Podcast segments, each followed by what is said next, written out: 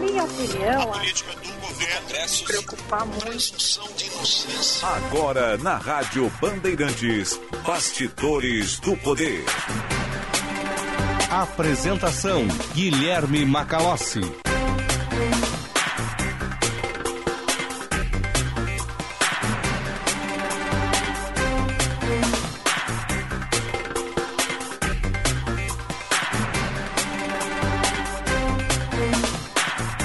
Agora 14 horas e 1 minuto está começando aqui nas ondas da Rádio Bandeirantes mais uma edição do Bastidores do Poder. Nesse dia 21 de março de 2022. O nosso programa tem a produção de Juan Romero. Mesa de áudio de Marcelo Ribeiro, Central Técnica Norival Santos, coordenação de jornalismo Osíris Marins e direção geral de Leonardo Meneghetti.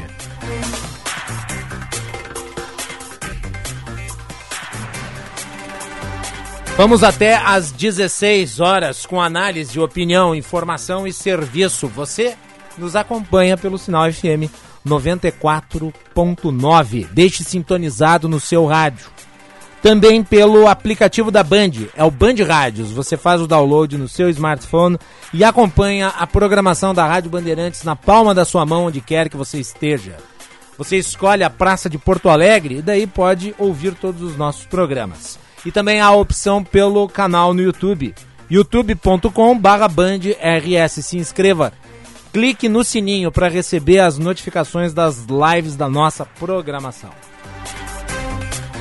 O Bastidores do Poder tem interatividade e você participa pelo WhatsApp 5198-061-0949. Repetindo, 5198-061-0949.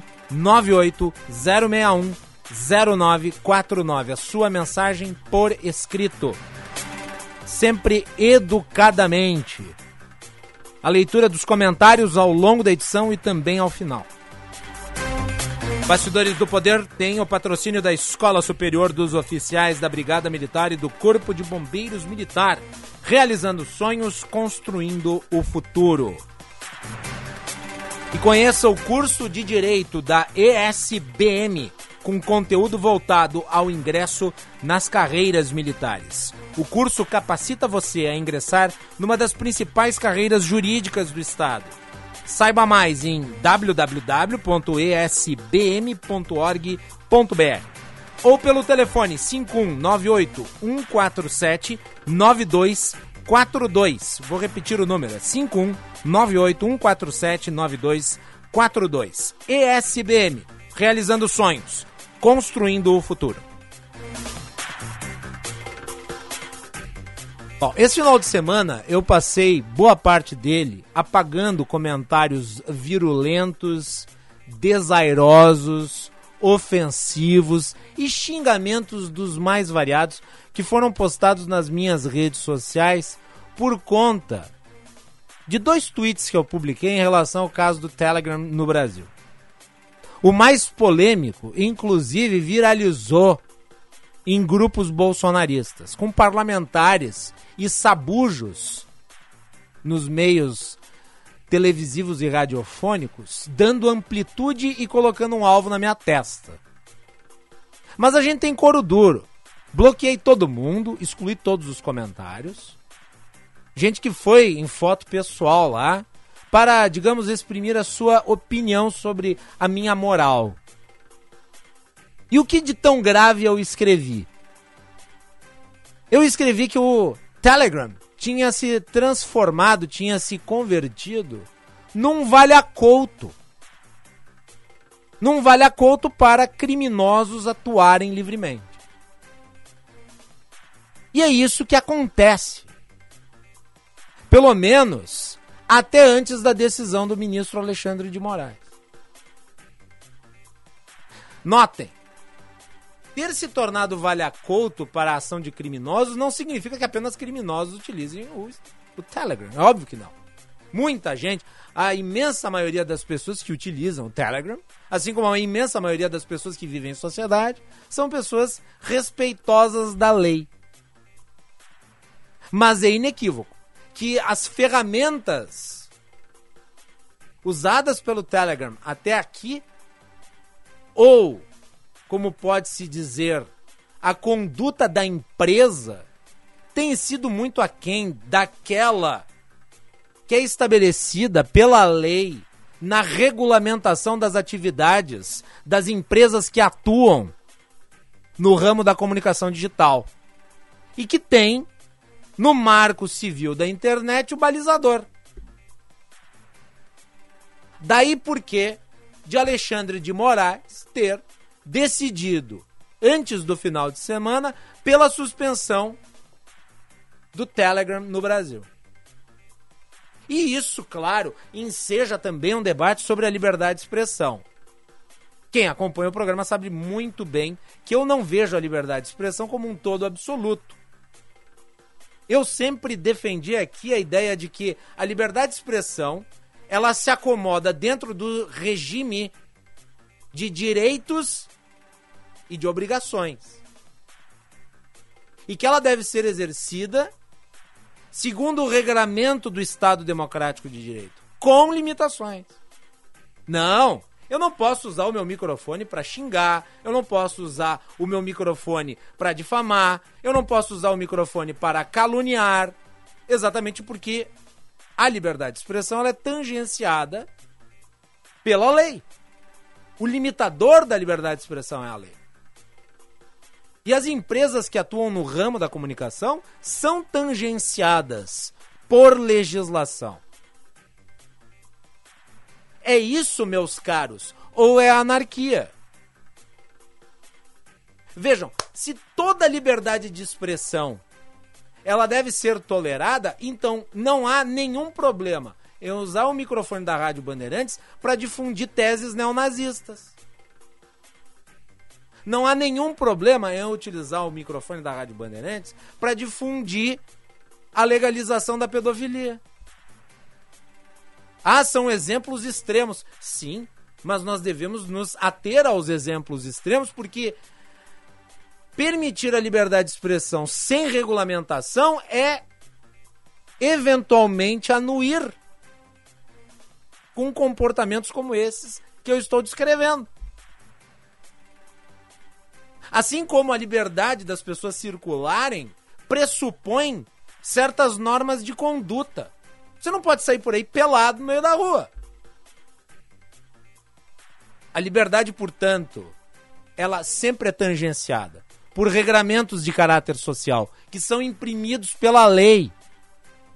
Bom, importa, e esse também foi um post meu nas redes sociais, importa não confundir também o que seja liberdade de expressão, que é um valor, que é uma ideia, com a conduta de uma empresa. Nenhuma empresa é a liberdade de expressão. Empresas são empresas.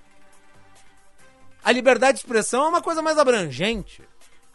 Pois bem, no caso do Telegram, tomou-se a empresa como a liberdade de expressão. A empresa não é a liberdade de expressão.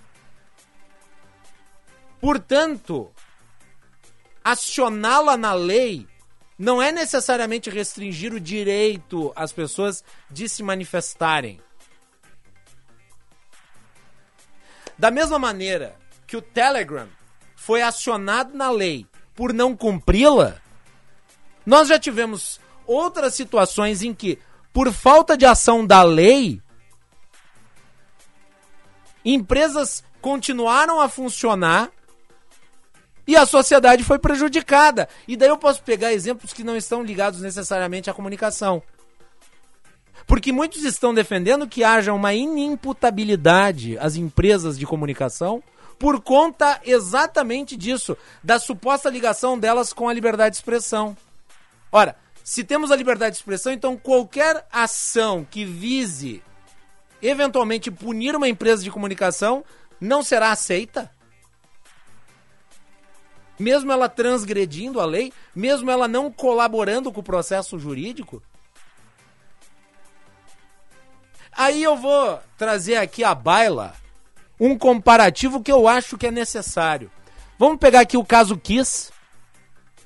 A Kiss, uma boate famosa ela era alvo do destino de muitos que a frequentavam para a diversão. Ela estava seguindo o regimento da lei? Ela estava em conformidade com aquilo que as normas elementares de segurança preceituam? Não. A justiça deveria ter impedido a Kiss de abrir suas portas? Sim.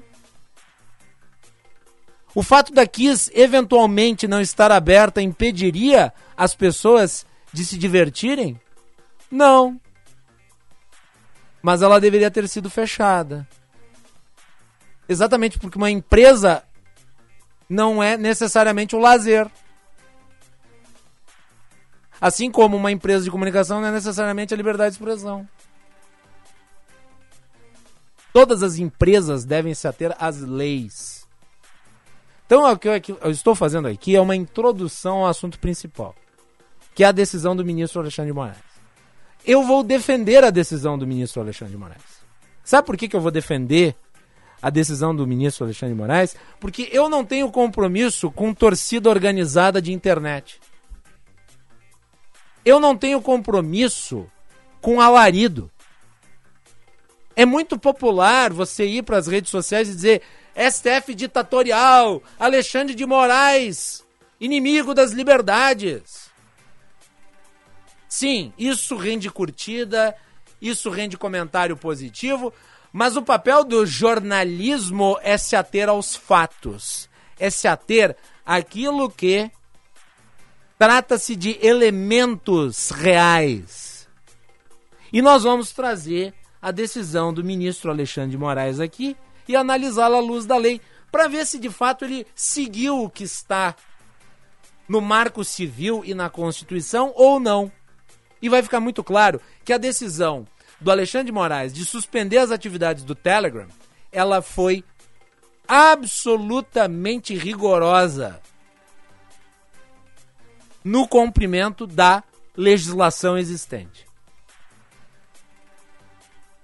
Antes disso, eu vou pedir para o Juan ler aqui quais eram as determinações que o Telegram deveria cumprir para que fosse reestabelecido o seu serviço no país. O que aconteceu? O Telegram já está funcionando normalmente, porque se comprometeu a agir de acordo com aquilo que havia sido determinado. Então, primeiro vamos a esta parte. Vamos Vamos pegar aqui o que, que estava sendo demandado juridicamente do Telegram. Juan Romero, boa tarde. Os tópicos que o Telegram se comprometeu a seguir. Vamos lá, Macalossi, muito boa tarde para você, boa tarde também todos os nossos ouvintes aqui do Bastidores do Poder, vamos ler na íntegra as 10 determinações da Justiça para restabelecimento do Telegram. A primeira, Macalossi, era fornecer todos os dados disponíveis, como nome, CPF, e-mail de quem criou os perfis Alan dos Santos, arroba Alan dos Santos, arroba artigo 220 e arroba Terça Livre. Todos esses ligados ao blogueiro bolsonarista Alan dos Santos. O segundo tópico era suspender a monetização, as doações e os pagamentos de publicidade e inscrição destes três perfis. O terceiro é detalhar o ganho financeiro destes perfis. O quarto, informar imediatamente à justiça se Alan dos Santos estaria criando uh, ou ir, iria criar outros perfis na rede social, no Telegram. O quinto, bloquear imediatamente esses novos perfis criados por Alan dos Santos. Logo depois, o sexto seria adotar mecanismos para impedir que o blogueiro Alan dos Santos criasse novos perfis neste aplicativo. O sétimo, Macalossi, dizer quais providências estão sendo tomadas para combater a desinformação e a divulgação de notícias falsas no aplicativo Telegram. O oitavo, Macalossi, excluir publicação do presidente Jair Bolsonaro que coloca em dúvida a segurança das urnas. O nono, bloquear o canal arroba Cláudio Lessa Jornalista. E o décimo, um dos mais importantes, indicar um representante oficial do aplicativo Telegram aqui no Brasil. Pois muito bem. Foram atendidas ao longo do final de semana. Para vocês terem uma ideia, o Tribunal Superior Eleitoral e o Supremo Tribunal Federal tentavam fazer comunicação com o Telegram e não conseguiam. as demandas judiciais eram devolvidas. Vejam só, uma carta enviada ao aplicativo quando Roberto Barroso foi presidente do TSE foi devolvida sem chegar ao seu destinatário, que é o executivo Pavel Durov, fundador do Telegram. Foram quatro as tentativas. Quatro as tentativas de notificação do Telegram. Entre os dias 26 e 29 de dezembro. Em duas delas, o carteiro não foi atendido. Nas outras, ninguém fazia expediente no endereço. Aliás, e-mails foram enviados para várias contas. E aliás, é importante dizer, justificativa imediatamente após a decisão do Alexandre de Moraes, deu-se a entender, por conta, inclusive, da manifestação deste senhor, Pavel Durov, que elas haviam caído na caixa de spam e eles não tinham visto. Bom. Aí nós vamos entrar na decisão em específico.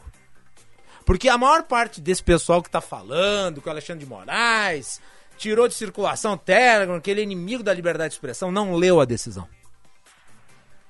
Uma parte do nosso, entre aspas, jornalismo tem preguiça de ler.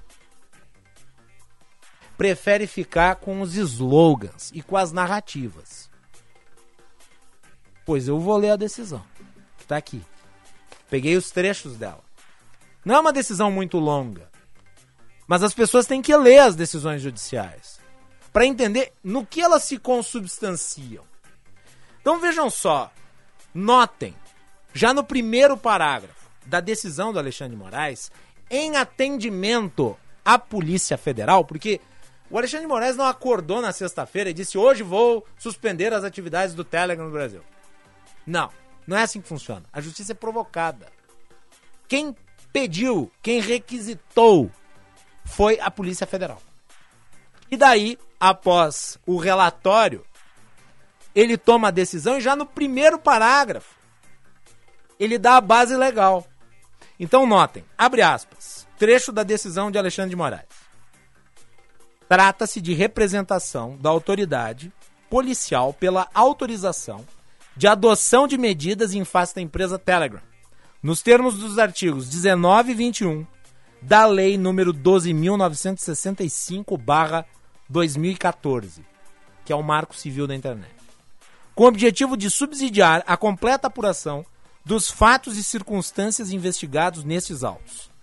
Inicialmente, a autoridade policial assevera que, após decisão nesses autos, encaminhou seu aplicativo de comunicação Telegram por vias indicadas em seu sítio de internet ordem desta Suprema Corte de interrupção de perfis relacionados a Alain Lopes dos Santos.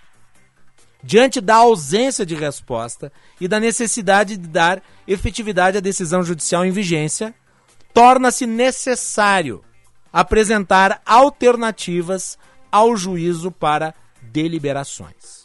Bom, aí ele cita o artigo 19 da Lei número 12.965 Juan, o que diz o artigo 19? Leia pausadamente. Vamos ler pausadamente então, Macalossi. Artigo 19. Com o intuito de assegurar a liberdade de expressão e impedir a censura, o provedor de aplicações de internet somente poderá ser responsabilizado civilmente por danos decorrentes de conteúdo gerado por terceiros se após ordem judicial específica, não tomar as providências para, no âmbito e nos limites técnicos do seu serviço e dentro do prazo assinalado, tornar indisponível o conteúdo apontado como infringente, ressalvadas as disposições legais em contrário. Claro, límpido. Nós temos uma empresa que não atende demandas judiciais o artigo 19 do Marco Civil da Internet estabelece explicitamente a condição para responsabilidade, que foi esse dispositivo lido pelo Juan. Vamos adiante. Mais um trecho da decisão do Alexandre de Moraes. Abre aspas.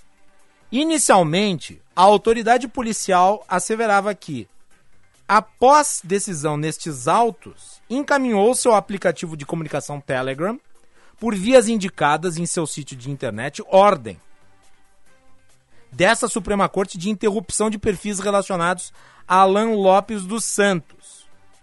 Segue afirmando a Polícia Federal que, abre aspas, o aplicativo Telegram é notoriamente conhecido por sua postura de não cooperar com autoridades judiciais e policiais de diversos países, inclusive colocando essa atitude não colaborativa como uma vantagem em relação a outros aplicativos de comunicação, o que o torna um terreno livre para a proliferação de diversos conteúdos, inclusive com repercussão na área criminal. Fecha aspas. Isso aqui é parte do relatório da Polícia Federal. Não é parte da decisão do ministro. O que o ministro faz aqui é se referir ao relatório que então serve para ele balizar a sua decisão. Mas a Polícia Federal destacou a gravidade da situação da referida plataforma usada reiteradamente para o cometimento de outros crimes, conforme a seguinte informação elaborada pelo seu serviço de documento. E daí ele vai ao documento produzido pela Polícia Federal, que diz o seguinte, abre aspas, Dentre os aplicativos de mensageria mais usados pelos abusadores sexuais de crianças, por exemplo, está o Telegram. Esses criminosos se utilizam de forma individual e principalmente por meio de grupos cibernéticos para cometerem crimes gravíssimos contra crianças e adolescentes. A plataforma está sendo utilizada com a finalidade de adquirir imagens de abuso sexual infantil, bem como para realizar a difusão dessas imagens, fotos e vídeos. Muitos desses indivíduos, que têm se unido em grupos com centenas de pessoas de vários locais do Brasil e do mundo, vendem e compartilham imagens de condutas gravíssimas relacionadas a estupro de vulnerável. Ademais, há grupos destinados especificamente para produtores desse tipo de material delitivo, ocasião em que crianças estão em situação atual de extrema violência. No caso do Telegram, não há fornecimento de qualquer dado nem cadastral, nem pessoal, nem cibernético para os órgãos de persecução penal em relação a esses criminosos. A Sercop DRCC desconhece qualquer resposta positiva do Telegram a ofícios dos órgãos de persecução, Polícia Federal, Polícia Civil, Ministério Públicos Federais e Estaduais, Poder Judiciário Federal e Estaduais. Bem como desconhece qualquer ponto de contato viável da referida empresa. Fecha aspas. Novamente, parte do relatório produzido pela Polícia Federal no seu serviço de documento. Reportado na decisão do Alexandre de Moraes. E daí nós vamos, novamente, à Lei 12.965, Marco Civil da Internet. No seu artigo 12, que prevê as hipóteses de suspensão temporária ou eventual proibição de exercício de determinadas atividades por parte de provedores de conexão e de aplicativos de internet. Juan, o que, que, diz o artigo 12, incisos 3 e 4, de Ar... forma resumida? Vamos lá. Artigo 12. Sem prejuízo das, das demais sanções cíveis, criminais ou administrativas as infrações às normas previstas nos artigos 10 e 11 ficam sujeitas, conforme o caso, às seguintes sanções aplicadas de forma isolada ou cumulativa. Vamos ler então. 3 e o 4. 3 e 4. 3. Suspensão temporária das atividades que envolvam os atos previstos no artigo 11. Ou 4 proibição de exercício das atividades que envolvam os atos previstos no artigo 11, Macalossi. Agora vamos ler o artigo 10, ao qual o artigo 12 faz menção. O artigo 12 da lei faz menção ao artigo 10. O que, que o artigo 10, parágrafo 1 diz, Juan? Vamos lá. Artigo 10. A guarda e a disponibilização dos registros de conexão e de acesso a aplicações de internet, de internet que de que trata esta lei bem como de dados pessoais e do conteúdo de comunicações privadas, devem atender à preservação da intimidade, da vida privada, da honra e da imagem das partes, direta ou indiretamente envolvidas. O provedor responsável pela guarda somente será obrigado a disponibilizar os registros mencionados nessa, nessa Caput, parte, nesse, se chama nesse caput. caput, Caput. De forma autônoma ou associados a dados pessoais ou a outras informações que possam contribuir para a, a identificação do usuário ou do terminal mediante ordem judicial, na forma no disposto na seção 4, na seção 4 deste capítulo, respeitado o disposto no artigo 7 Então está mais do que subsidiada a decisão do ministro Alexandre de Moraes. Para aqueles que disseram esta decisão é inconstitucional, é absolutamente constitucional. A sobra de elementos para que o Alexandre de Moraes decidisse da forma como decidiu. E tanto é assim que o Telegram após a decisão, admitiu a sua falha e se comprometeu a respeitar as decisões judiciais. Vou voltar ao início antes de concluir. A legislação ela é o meio pelo qual se exerce a liberdade. Isso é base da segurança jurídica de uma nação. A liberdade, ela não é uma coisa absolutamente dissociada da ordem. Não. A liberdade, ela está sob um regime de ordem legal. Conservadores deveriam defender isso. Um dos problemas de debater com os comunistas é que enquanto você apresenta os dados da realidade, ele busca te refutar com uma abstração, com o mundo ideal. E daí ele te vence no campo da emoção. Problema de certos liberais é que eles debatem a questão da liberdade de expressão a partir também de uma abstração, que é o regime de liberdades plenas, absolutas, não contraditadas e acima, inclusive, dos pressupostos da legislação. A vida em coletividade, que é como nós a exercemos, ela pressupõe que tenhamos não apenas direitos, mas também responsabilidades. Se isso vale para as pessoas, é óbvio, vale também para as empresas. Nem o Telegram, nem nenhuma outra empresa de comunicação vive à margem da lei. Deve se guiar por ela. No passado, nós tivemos decisões judiciais que bloquearam a atividade de aplicativos, como o WhatsApp. Mas existe uma diferença objetiva aqui. Quando da suspensão do WhatsApp em todo o território nacional, a decisão foi de primeira instância. Não foi uma decisão de amplitude a partir do Supremo Tribunal Federal, que é outra esfera. De modo que nós precisamos nos ater à legislação existente, que foi erigida através de um Congresso soberano e democraticamente eleito. A liberdade, ela é um valor que ganha corpo a partir do regramento institucional. Sabem por quê? Porque o regime do vale tudo é a ditadura. É exatamente o regime democrático em que estão inseridas as liberdades em que há regras. Que o Telegram atue, que seja utilizado dentro da lei. Vamos para o intervalo.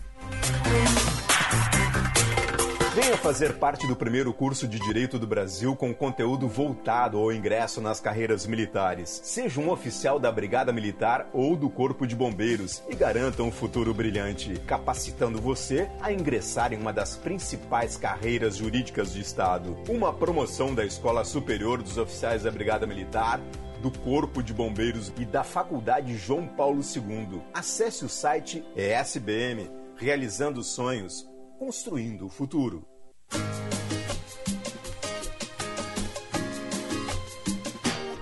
É a cidade que nasceu para ser dos casais. Mas não tem jeito, ela cresceu e ficou muito mais. Cidade alegre se transforma, capital colorida. Nossa gente é nossa força, porto da nossa vida. O centro é nosso coração. Na brisa da orla vem a nossa emoção. Zona Norte, Ponja, Restinga, Morro da TV. Tô te vendo aqui de cima, olha lá o Iberê.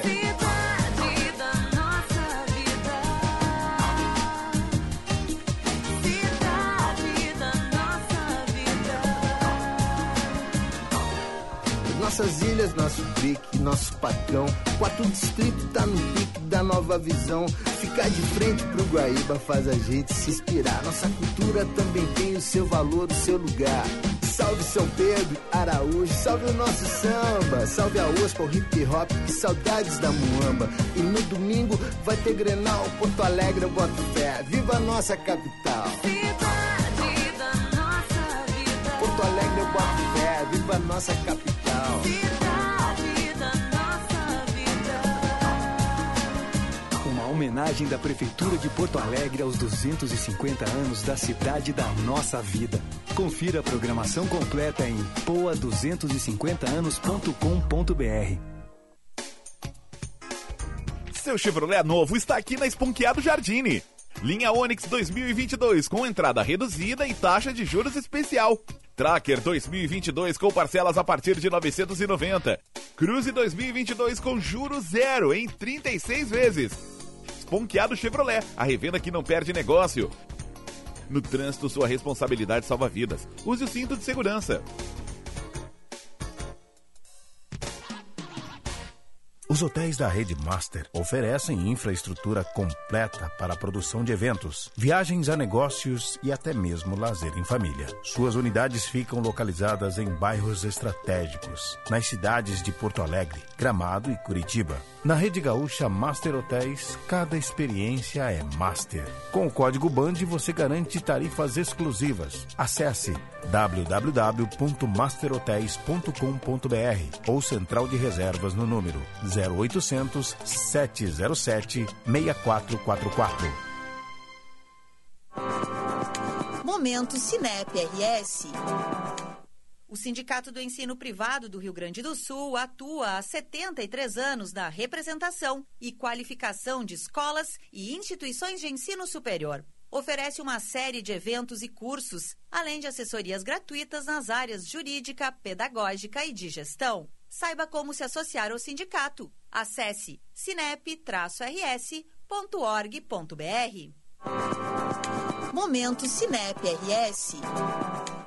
Porto Alegre contra a dengue. A Prefeitura de Porto Alegre está empenhada em combater a dengue, com técnicos da Secretaria de Saúde percorrendo os bairros para identificar e eliminar focos do mosquito, além dos serviços de varrição, capina e retirada de lixo em praças e vias públicas. Você também pode e deve ajudar. Evite o acúmulo de água parada em pátios e terrenos, especialmente em vasos, pneus, garrafas e entulhos. Prefeitura de Porto Alegre. Mais cidade, mais vida.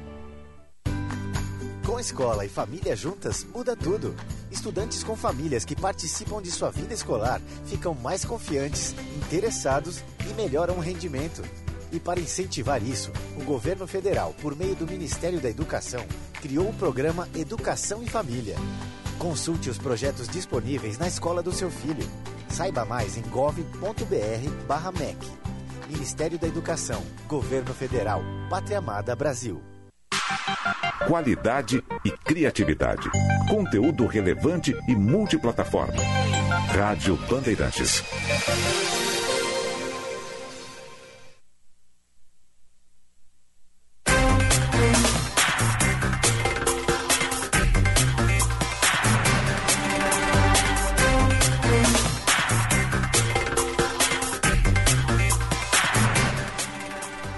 14 horas e 35 minutos, temperatura em Porto Alegre 23 graus e 9 décimos, bastidores do poder no ar. 51980610949.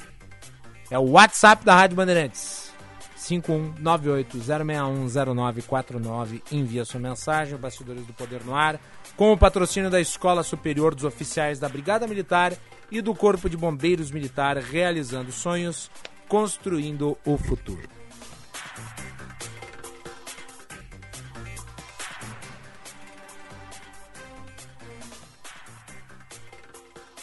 Ah, teve uma ouvinte aqui que disse que não foram, né? ah, esses crimes, como por exemplo pedofilia ou crimes sexuais, que fizeram Alexandre de Moraes decidir por retirar né, o Telegram do ar. Minha senhora, eu não disse que fora.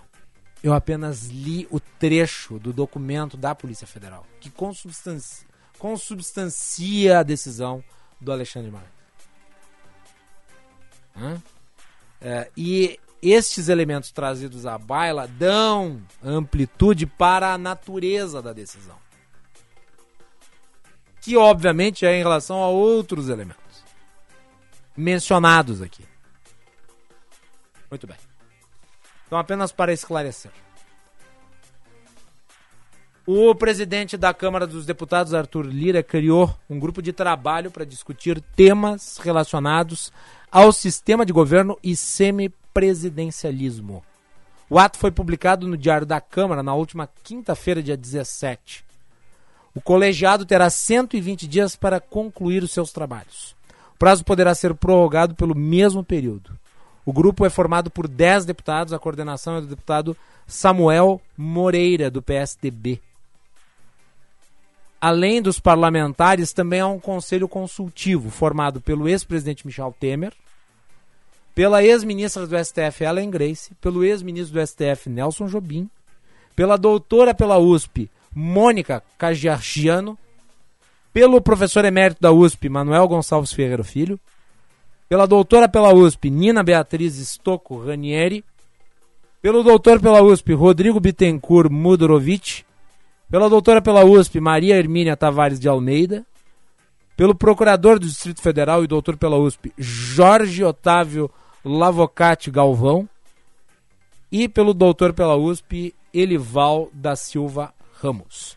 O ato assinado por Lira prevê que o grupo de trabalho pode realizar audiências públicas e reuniões com órgãos de entidades da sociedade civil organizada, profissionais, especialistas em direito e autoridades no estudo do tema. Nós vamos falar com o advogado, ex-vice-prefeito de Porto Alegre, Gustavo Paim, especialista em direito eleitoral, que sei muito bem, gosta do assunto. Seja muito bem-vindo, professor, é um prazer falar com o senhor. Boa tarde, Macalossi. Boa tarde a todos os ouvintes da Bandeirantes, bastidores do poder. Um prazer falar contigo, com os teus ouvintes aqui de Lisboa, aqui do, de Portugal, onde vigora esse sistema semipresidencial desde a Constituição de 76. E, aliás, eu faço aqui o meu pós-doutorado em Ciências Jurídicas e Políticas, cujo orientador é o professor Jorge Miranda, que é tido como pai da Constituição de 76. Então, aqui na Universidade de Lisboa, a gente acaba tendo bons contatos, como com o professor Jorge Reis Novaes, talvez o maior especialista português no tema, que tem um livro sobre semipresidencialismo na sua terceira edição, uh, o professor Carlos Blanco de Moraes, que é meu co-orientador, e o professor Jorge Miranda. Então, tenho bebido um pouco mais dessa fonte do semipresidencialismo aqui nas aulas de pós-doutorado. Em Portugal, o semipresidencialismo ele já está em vigor né, desde muito tempo. O senhor menciona inclusive a data. Aqui no Brasil começa a se aprofundar o tema através desse grupo de parlamentares e do órgão consultivo criado conjuntamente. E eu lhe pergunto, na sua visão, inclusive como um eleitoralista, qual que é a possibilidade disso se concretizar? É bala de festim ou dessa vez o trabalho que pode ser realizado é para valer? Para 2022 não tem possibilidade nenhuma de se concretizar, porque a gente eh, a gente está falando de, de, de, de sistema de governo e isso eh, implica nos poderes de quem é eleito. O presidencialismo, basicamente, ele caminha muito mais para o parlamentarismo do que para o presidencialismo, porque há um governo parlamentar responsável perante o parlamento, mas com eleição direta do presidente da República, o que muda em relação aos parlament ao parlamentarismo tradicional. E o que altera eh, profundamente o, o regime semipresidencial é exatamente os poderes que são conferidos ao presidente da República que muda muito, que pode mudar muito em relação a cada uma das eh, dos sistemas existentes. Por exemplo, na França e em Portugal podem ter diferenças, como no Brasil se, insta- se instaurado eventualmente no futuro também poderia ter diferença. Então nós temos agora a eleição em 22, em que nós vamos eleger presidente da República e vamos eleger o Congresso Nacional. E- esses poderes, tanto do presidente como do Congresso, têm que estar definidos antes da eleição, antes do período, pelo menos de um ano da anualidade do artigo 16 da Constituição Federal. Então, não tem a menor dúvida que a mudança de um sistema de governo eh, entra da- da- na imunidade, na restrição que o artigo 16 da Constituição estabelece eh, como proibição de entrar em vigor leis ou alterações eh, que mudem o processo eleitoral. E como a gente está falando dos poderes de quem vai ser eleito, isso altera, por óbvio, o processo eleitoral. Então, para a eleição de 2022, eu não vejo possibilidade. Eu gosto, Macalós, de ver um grupo de estudo sobre o tema, vejo uma representatividade no parlamento para isso, eh, vejo eh, com um tom de crítica que o Brasil não se resume a São Paulo e a academia não se resume à USP, embora reconheça nos professores da USP qualidades eh, inegáveis, mas me parece que fora do, do- do- do meio parlamentar, dos deputados federais, basicamente a gente tem professores da USP e a gente tem uma federação de 27 estados, isso precisa ser levado em consideração. Eh, A gente não pode pensar apenas no centro de poder, nós temos que pensar no Brasil como uma federação com 27 estados, com grandes disparidades de uma região para outra. Eu, eu vejo com pequeno, pequena preocupação esse centralismo em torno de professores da USP. Mas gosto de ver esse tema, gosto de ver a discussão. Tem deputado do Rio Grande do Sul, deputado Marcel Van Hatten faz parte desse grupo. É bom ver essa discussão. Que é um sistema recente, Macalossi, porque se ele, se ele instaura em 1958, a primeira vez que a gente tem o semipresidencialismo vem em 1958, com de Gaulle na França. Mas nós estamos falando de um herói de guerra, de um general, eh, que realmente, dadas as dificuldades que se tem na França, eh, tem, tem uma legitimidade. A França caminhava e poderia ter caminhado para ser uma autocracia naquele momento. Estava numa divisão entre ser uma democracia e ser uma autocracia. O sistema semipresidencial e a condução do de Gaulle caminharam a França para uma democracia sólida que é hoje. Mas ele, ele não era conhecido como sistema semipresidencial. Ele vem a sofrer alterações na, na Constituição em 1962, quando ali se estabelece a forma de eleição do presidente da República pelo sufrágio universal. E essa escolha, ou essa mudança que se estabelece, recebe o nome de sistema semipresidencial só em 1970, pelo Maurício Veger. Então, é, é, digamos que é algo recente. Os exemplos da França e de Portugal nos demonstram uh, que tem dado certo. Portugal tem.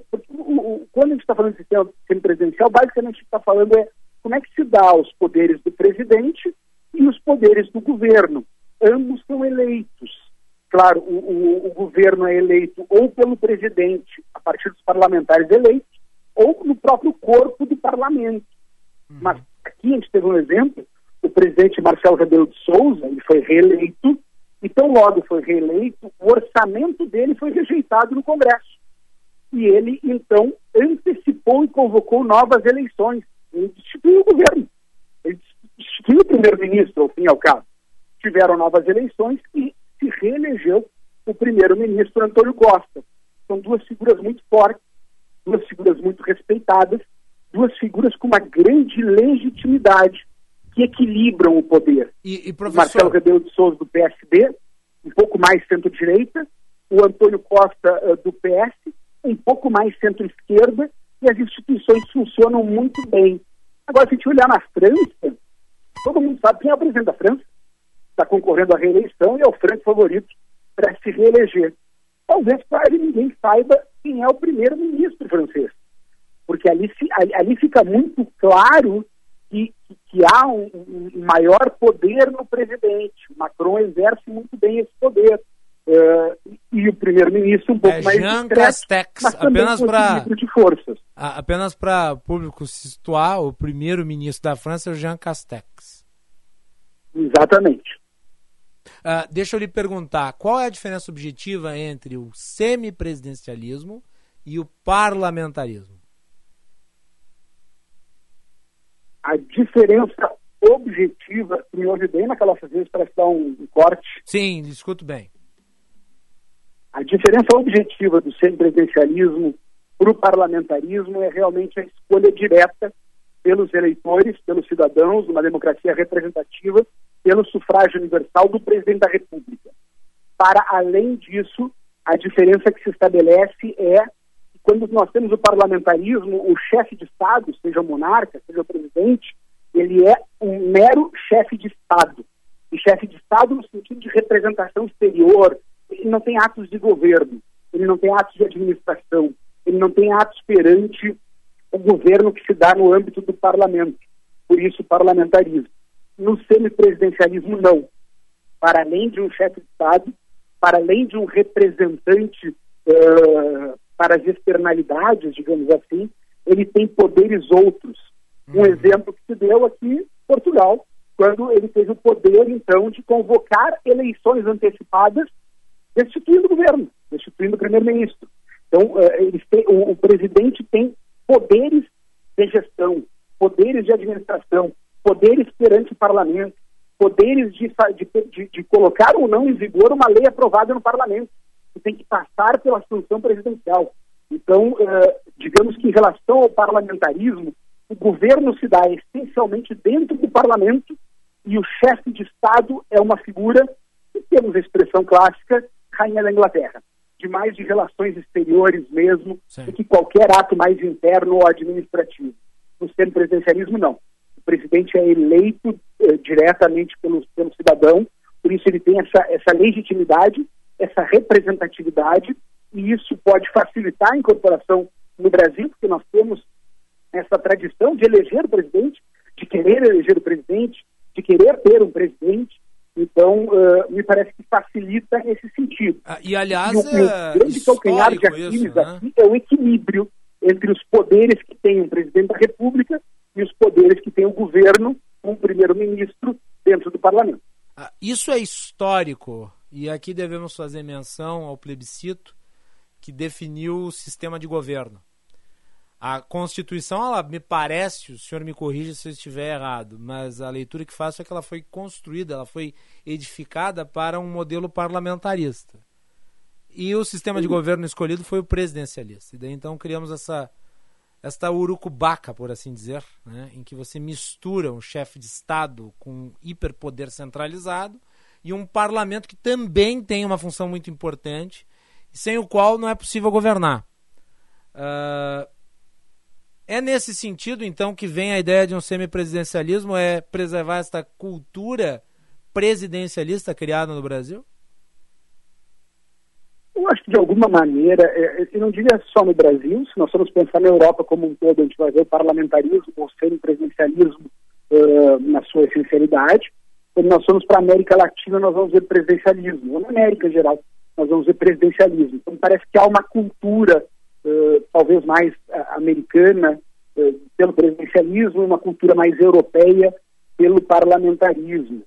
Eh, quando a gente vê uma análise, por exemplo, o Robert Dahl faz uma análise sobre sistemas eleitorais, ele diz, olha, presidencialismo com sistema proporcional, com muitos partidos, tende a naufragar e forma muitas ditaduras, que é um pouco o nosso sistema brasileiro. Então, a gente, de alguma maneira, a gente precisa compreender a nossa cultura, isso tem toda a razão, a Constituição ela foi estabelecida pensando no parlamentarismo, teve um, teve, teve um plebiscito depois, né, que adotou o presidencialismo, mas ela, ela, ela, ela teve institutos do parlamentarismo, medida provisória, um exemplo clássico, e acabou, então, tendo eh, algumas disfuncionalidades. A grande razão do- dos sistemas de governo é a gente ter um equilíbrio de forças. um equilíbrio de poder, uma governabilidade. O que a gente vê no Brasil é que hoje nós não temos esse equilíbrio. Hoje nós temos muita dificuldade de governabilidade. Então, de alguma forma, o nosso sistema demonstra sintomas de uma patologia. Como é que a gente consegue corrigir esses sintomas? Como é que a gente consegue corrigir essa patologia sem dar uma dose maior que daqui a pouco mate o paciente? Como é que a gente consegue deixar o paciente melhor? Caminhar para o parlamentarismo não é da nossa cultura, não é da tradição, embora já tenhamos no passado. Eh, tem- temos as dificuldades de não termos exemplos próximos em relação ao parlamentarismo, e o semipresidencialismo ele, ele faz um, um- meio de caminho. Ele, ele, ele permite poderes dentro do parlamento de governabilidade. Entre nós, nós sabemos que existem. Nós vemos que o presidente da República, seja quem for, de ontem, de hoje e de amanhã, para governar precisa dialogar e precisa construir com o parlamento. Então, permite a ideia de um governo dentro do parlamento por um primeiro-ministro, por ministros estabelecidos, mas mantém a eleição do presidente, que me parece uma tradição, uma cultura nossa no Brasil, não me parece abrir mão ou querer abrir mão, e ao mesmo tempo permite ao presidente poderes, dá ao presidente poderes. Em, em que medida esses poderes vão ser estabelecidos? Bom, isso não é algo simples. Isso é algo que precisa ser previsto em relação ao semipresidencialismo à brasileira. Eles são diferentes em Portugal, na França, Claro. seriam diferentes no Brasil também. Mas esse equilíbrio, essa governabilidade, essa racionalidade entre a relação de o presidente e o parlamento, me parece que o semipresidencialismo permite. Agora, quando eu converso com o professor Jorge Miranda aqui, ele entende, é o pai da Constituição Portuguesa de 76, ele entende que o semipresidencialismo funcionaria bem no Brasil. Quando eu falo com o meu orientador, o professor Carlos Branco de Moraes, ele acha que não. Ele acha que não é da cultura, ele não acha que é da no- não é da nossa tradição e que não funcionaria bem no Brasil. Professor. Então, é, claro, é- é- Claro. tu- tudo é uma questão de, de conseguir organizar bem para dar o equilíbrio e a governabilidade estabelecida e também ao passo que, a- que o cidadão consiga compreender, é, dialogando muito sobre o tema, debatendo muito sobre o tema, e esse grupo me parece que vem nesse sentido. Debater o tema, para desmistificar, para colocar na, na, na ordem do dia, está no teu programa, Macalós, está no Bastidores do Poder, para o ouvinte se acostumando com isso e poder mais ali na frente entender, olha, realmente aqui parece que é um sistema que não rompe com a nossa tra- tradição eh, presidencialista, mas ao mesmo tempo traz um maior equilíbrio nas relações de força entre os poderes e permite uma governabilidade maior. À medida que o tempo for passando, nós vamos ter oportunidade de analisar, inclusive, o que está se debatendo em relação a, a este projeto de criação de um sistema semipresidencialista, que me parece ser a linha que está seguindo. Ah, e o senhor vai ter a oportunidade de participar aqui do Bastidores do Poder novamente com as suas impressões. Eu tenho mais uma, uma pergunta para lhe fazer nesta sua participação de hoje aqui no nosso programa, professor. E daí diz respeito ao tempo em que se cria este grupo. Nós estamos num ano eleitoral. Não é dar margem para discursos, até mesmo de estigmatização da proposta, fazendo com que ela possa soar golpista. Talvez não seria melhor tempo discutir a matéria depois da eleição? Não tem dúvida, tem toda a razão em relação a isso, até porque estamos montando um grupo no seio do parlamento no último ano de mandato. Não podemos esquecer que nas eleições de 22 nós temos, inclusive, eh, a eleição dos deputados federais. E, portanto, talvez haja uma mudança do parlamento, pode mudar, aliás, haverá uma mudança do parlamento e poderá haver mudança, inclusive, dos membros que compõem essa, essa comissão, esse grupo. Então, o, o- o- mais racional era eleito um novo parlamento, aí, passada a eleição, porque tem toda a razão, quando a gente faz discussões dessa gravidade, dessa importância, dessa relevância, a gente não está falando de, de, de, de decidir o dia da eleição, quando é que vai ser o dia da eleição, nem o, nem o sistema de votação, que vai ser impresso ou eletrônico. É muito mais grave, é muito mais sério, é muito mais importante, é muito mais relevante. A gente está discutindo a essência da democracia. como se dá a democracia representativa, como se dá o equilíbrio de forças, como se dá a divisão de poderes, como se dá o governo, como se dá governo a um país. Ou seja, a gente está falando da essência da democracia, da essência da ciência política. Isso não é um assunto que se discute em um mês, dois meses, três meses. Não, isso é um assunto que demanda fôlego, demanda tempo, demanda compreensão da sociedade, e isso deveria se dar no primeiro ano de governo, no primeiro ano de mandato, no primeiro ano no parlamento, no primeiro ano com mandatos renovados, com uma legitimidade estabelecida para os próximos quatro anos, para a gente conseguir iniciar uma discussão fora do calor do momento eleitoral. Infelizmente, no Brasil que a gente vive hoje é uma politização de tudo. Então, tudo acaba sendo politizado. Então, lançado qualquer assunto que seja, que minimamente influencie, os destinos, e aqui a gente está falando do centro da, da definição dos destinos do Brasil, é, claro que sempre vai ter aqueles do pró e do contra, levando em consideração candidatos, eh, levando em consideração governo ou oposição, levando para essa politização que tende a dificultar ainda mais o trabalho. Muito Não tem a menor dúvida, o melhor momento seria eleito um novo parlamento, desde um primeiro momento, desde um primeiro ano, a gente discutir isso. Agora, é importante que pelo menos se discuta, é importante que pelo menos esse assunto venha à tona e que a gente não tenha aqui eh, essa pecha de golpismo ou não, porque, repito, o artigo 16 eh, impede qualquer alteração nesse sentido, levando em consideração a eleição de 22 e, portanto, o mandato que será conferido aos eleitos na eleição de 2022.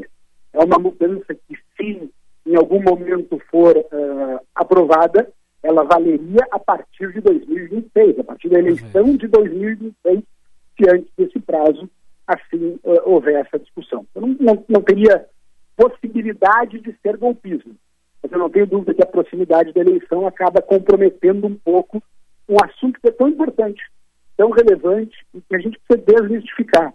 Eu acredito que sim, poderia mudar para melhor o sistema de governo brasileiro. Eu eh, sou entusiasta da discussão equilibrada sobre esse tema, porque eu acho que pode ajudar nos destinos do Brasil. Muito bem. Professor Gustavo Paim, especialista em direito eleitoral, ex-vice-prefeito de Porto Alegre, falando aqui no Bastidores do Poder, direto de Portugal, país que adota o semipresidencialismo. Muito obrigado, professor. Muito obrigado pela oportunidade. Na Calócia, um prazer falar contigo com os ouvintes da BET. Sempre à disposição da mente. Um abraço.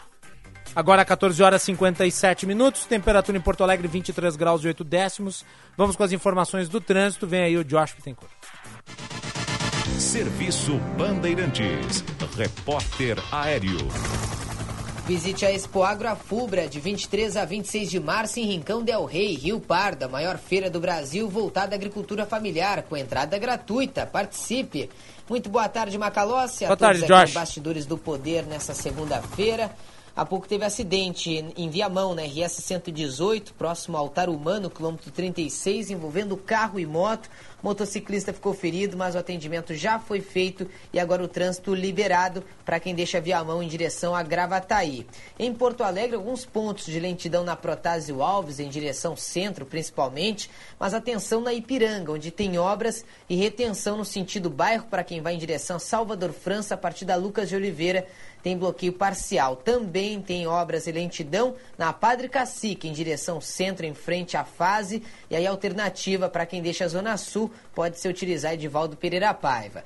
Visite a Expo Agroafubra, de 23 a 26 de março, em Rincão Del Rey, Rio Pardo, a maior feira do Brasil voltada à agricultura familiar, com entrada gratuita. Participe! Macalossi. Muito bem, vamos com o repórter Bandeirantes na sequência.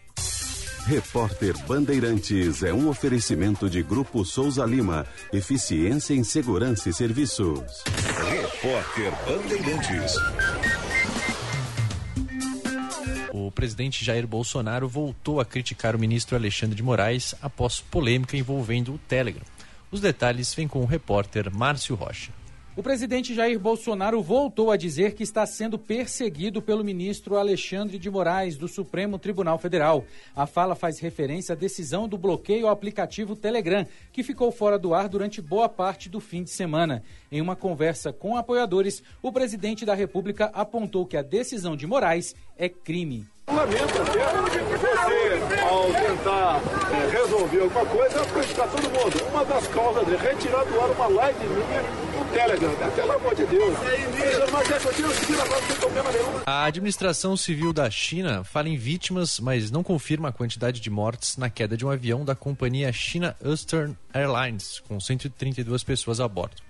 A aeronave caiu hoje no sudoeste da China e bateu em uma área de montanhas, o que gerou um forte in- incêndio. As imagens mostram o avião despencando na vertical. Equipes de resgate já estão no local em busca de sobreviventes. A Eastern Airlines China já abriu investigação para apurar as causas do acidente. Este foi o repórter Bandeirantes. Sou experiente, mas também moderno. Sou inovação, ação. Sou nacional e sou fundamental. Sou forte. Sou diversos serviços e o melhor custo-benefício. Sou parceria e credibilidade. Sou a sua tranquilidade. Souza Lima. Uma empresa líder com diversos serviços para todas as empresas. Sou tudo o que o seu negócio precisa. Grupo Souza Lima. Gente cuidando de gente. Sempre. Entrou na área e gol!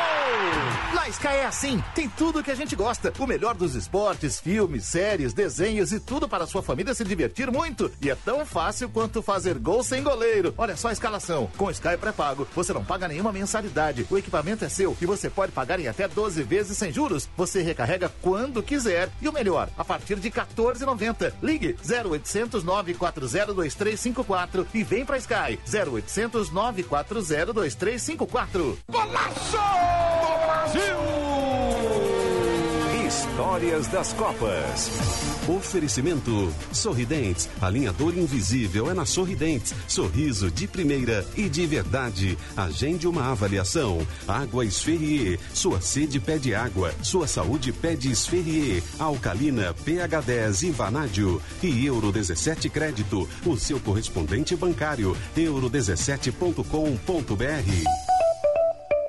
Salve o Pelé e o Tostão, Jairzinho e Everaldo, Gerson e Carlos Alberto, Revelino e Clodoaldo. A seleção brasileira tricampeã do mundo é considerada uma das maiores da história e pode ser escalada, ou melhor, recitada, com Félix no gol, Carlos Alberto Torres, Brito, Piazza e Everaldo, Clodoaldo, Gerson, Jairzinho e Rivelino, Pelé e Tostão. Na decisão, 4 a 1 sobre a Itália e Joseval Peixoto narrou assim o golaço de Carlos Alberto, que fechou a goleada. Atenção, descer Jair, bateu a paquete, rolou para Pelé. Atenção, Pelé para Carlos Alberto livre, olha a bomba para o goleiro.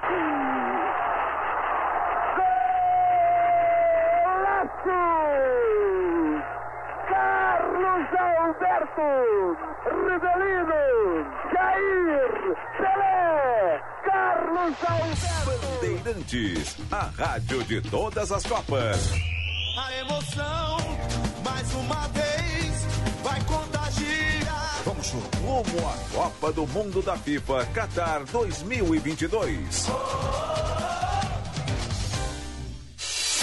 Repórter Bandeirantes. Rede Bandeirantes de Rádio. A Prefeitura de Canoas trabalha para cuidar de cada detalhe desta volta às aulas. Cuidar da segurança com a ronda escolar feita pela nossa Guarda Municipal. Cuidar do acesso à educação com a entrada da nova Enei Sica, da ampliação e reforma de 16 escolas e da abertura de mais de duas mil vagas na educação infantil até o fim de 2022. Sempre seguindo todos os protocolos de segurança para cuidar das famílias e da comunidade escolar. Porque a Prefeitura de Canoas trabalha para cuidar do futuro, para cuidar de você. Os policiais civis, policiais penais e profissionais da perícia permanecem na linha de frente desde o início da pandemia, entregando resultados positivos em defesa da sociedade gaúcha. Assim como os estados de São Paulo e Rio de Janeiro concederam reajuste salarial aos seus policiais, este é o momento do Rio Grande do Sul fazer a sua parte. Senhor governador, dialogue conosco, valorize quem defende a sociedade. A CPRS, a CRIGS, a Materg Sindicato, ASDEP, Sindiperícias RS, Simpol RS e o GIRME Sindicato. A Unimed é uma das maiores redes assistenciais do Brasil. São 27 singulares, mais de 15 mil médicos cooperados e uma estrutura completa de laboratórios, clínicas e hospitais próprios, que nos faz uma das marcas líderes de confiança e inovação no setor da saúde. E tudo isso é resultado de nosso comprometimento com aquilo que mais importa: cuidar de você. O alimento é uma fonte de nutrientes muito poderosa, capaz de manter a imunidade, a saúde e o bem-estar de todos. É por isso que produtores rurais de todos os cantos do estado continuam acordando cedo para trabalhar, para que a população continue com comida na mesa e com a saúde em dia.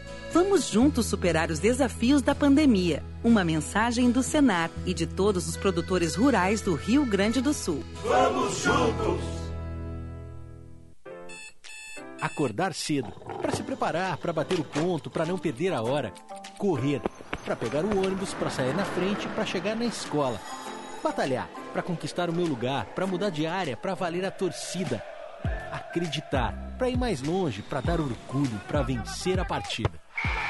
Até onde vai o seu corre? Descubra em senairs.org.br barra curso técnico. Para quem tá no corre, tem Senai.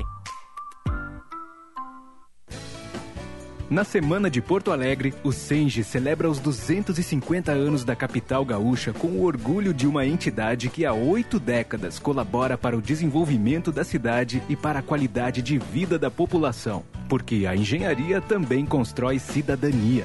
Parabéns aos porto-alegrenses e a todos que fizeram parte dessa história. Senge RS 80 anos. Nosso maior projeto é você. Quer sair ganhando na hora de cuidar do seu carro? Então o seu lugar é na oficina de vantagens do serviço Chevrolet. Olha só porque vale a pena vir até aqui. Aqui você tem desconto progressivo, descontos a partir de 15% em mão de obra e peças conforme a idade do seu veículo. E ainda, agendamento prático e fácil, orçamento na hora, profissionais qualificados e atendimento direto com o mecânico. Acesse chevrolet.com.br, busque por ofertas de serviços e agende sua visita na oficina de vantagens do serviço Chevrolet. Juntos salvamos vidas. Os patrocinadores Ouro, Husqvarna, Sicredi, Singenta e Banrisul. E os patrocinadores Prata, Massa e Ferguson. E Ara Brasil Fertilizantes e Cressol convidam. Vem pra Expo Água Fubra, 20 anos de tradição. Vem pra Expo Água Fubra, fazer parte dessa integração. Expo Agro Afubra 20 anos, de 23 a 26 de março, em Rincão Del Rei, Rio Pardo. Participe! Bandeirantes. Você está ouvindo Bastidores, do, Poder, na Rádio Bandeirante. Com Guilherme Macalossi.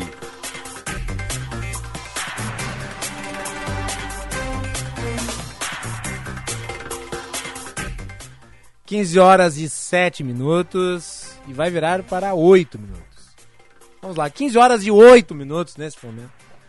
Temperatura em Porto Alegre 24 graus e 2 décimos. Você participa do Bastidores do Poder pelo WhatsApp 980610949. O Bastidores do Poder tem o patrocínio da Escola Superior dos Oficiais da Brigada Militar e do Corpo de Bombeiros Militar. Realizando sonhos, construindo o futuro.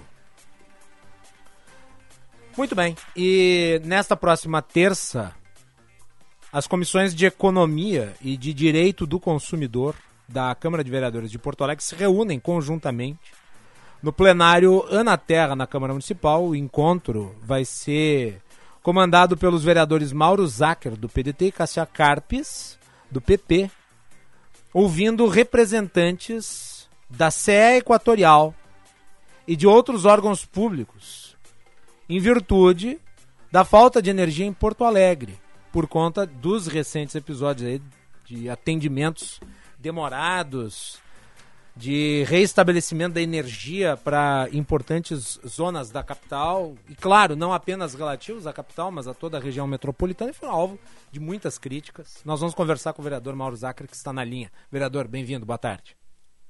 Boa tarde, Bacalossi. Boa tarde a todos os ouvintes, muito obrigado pela, pela oportunidade.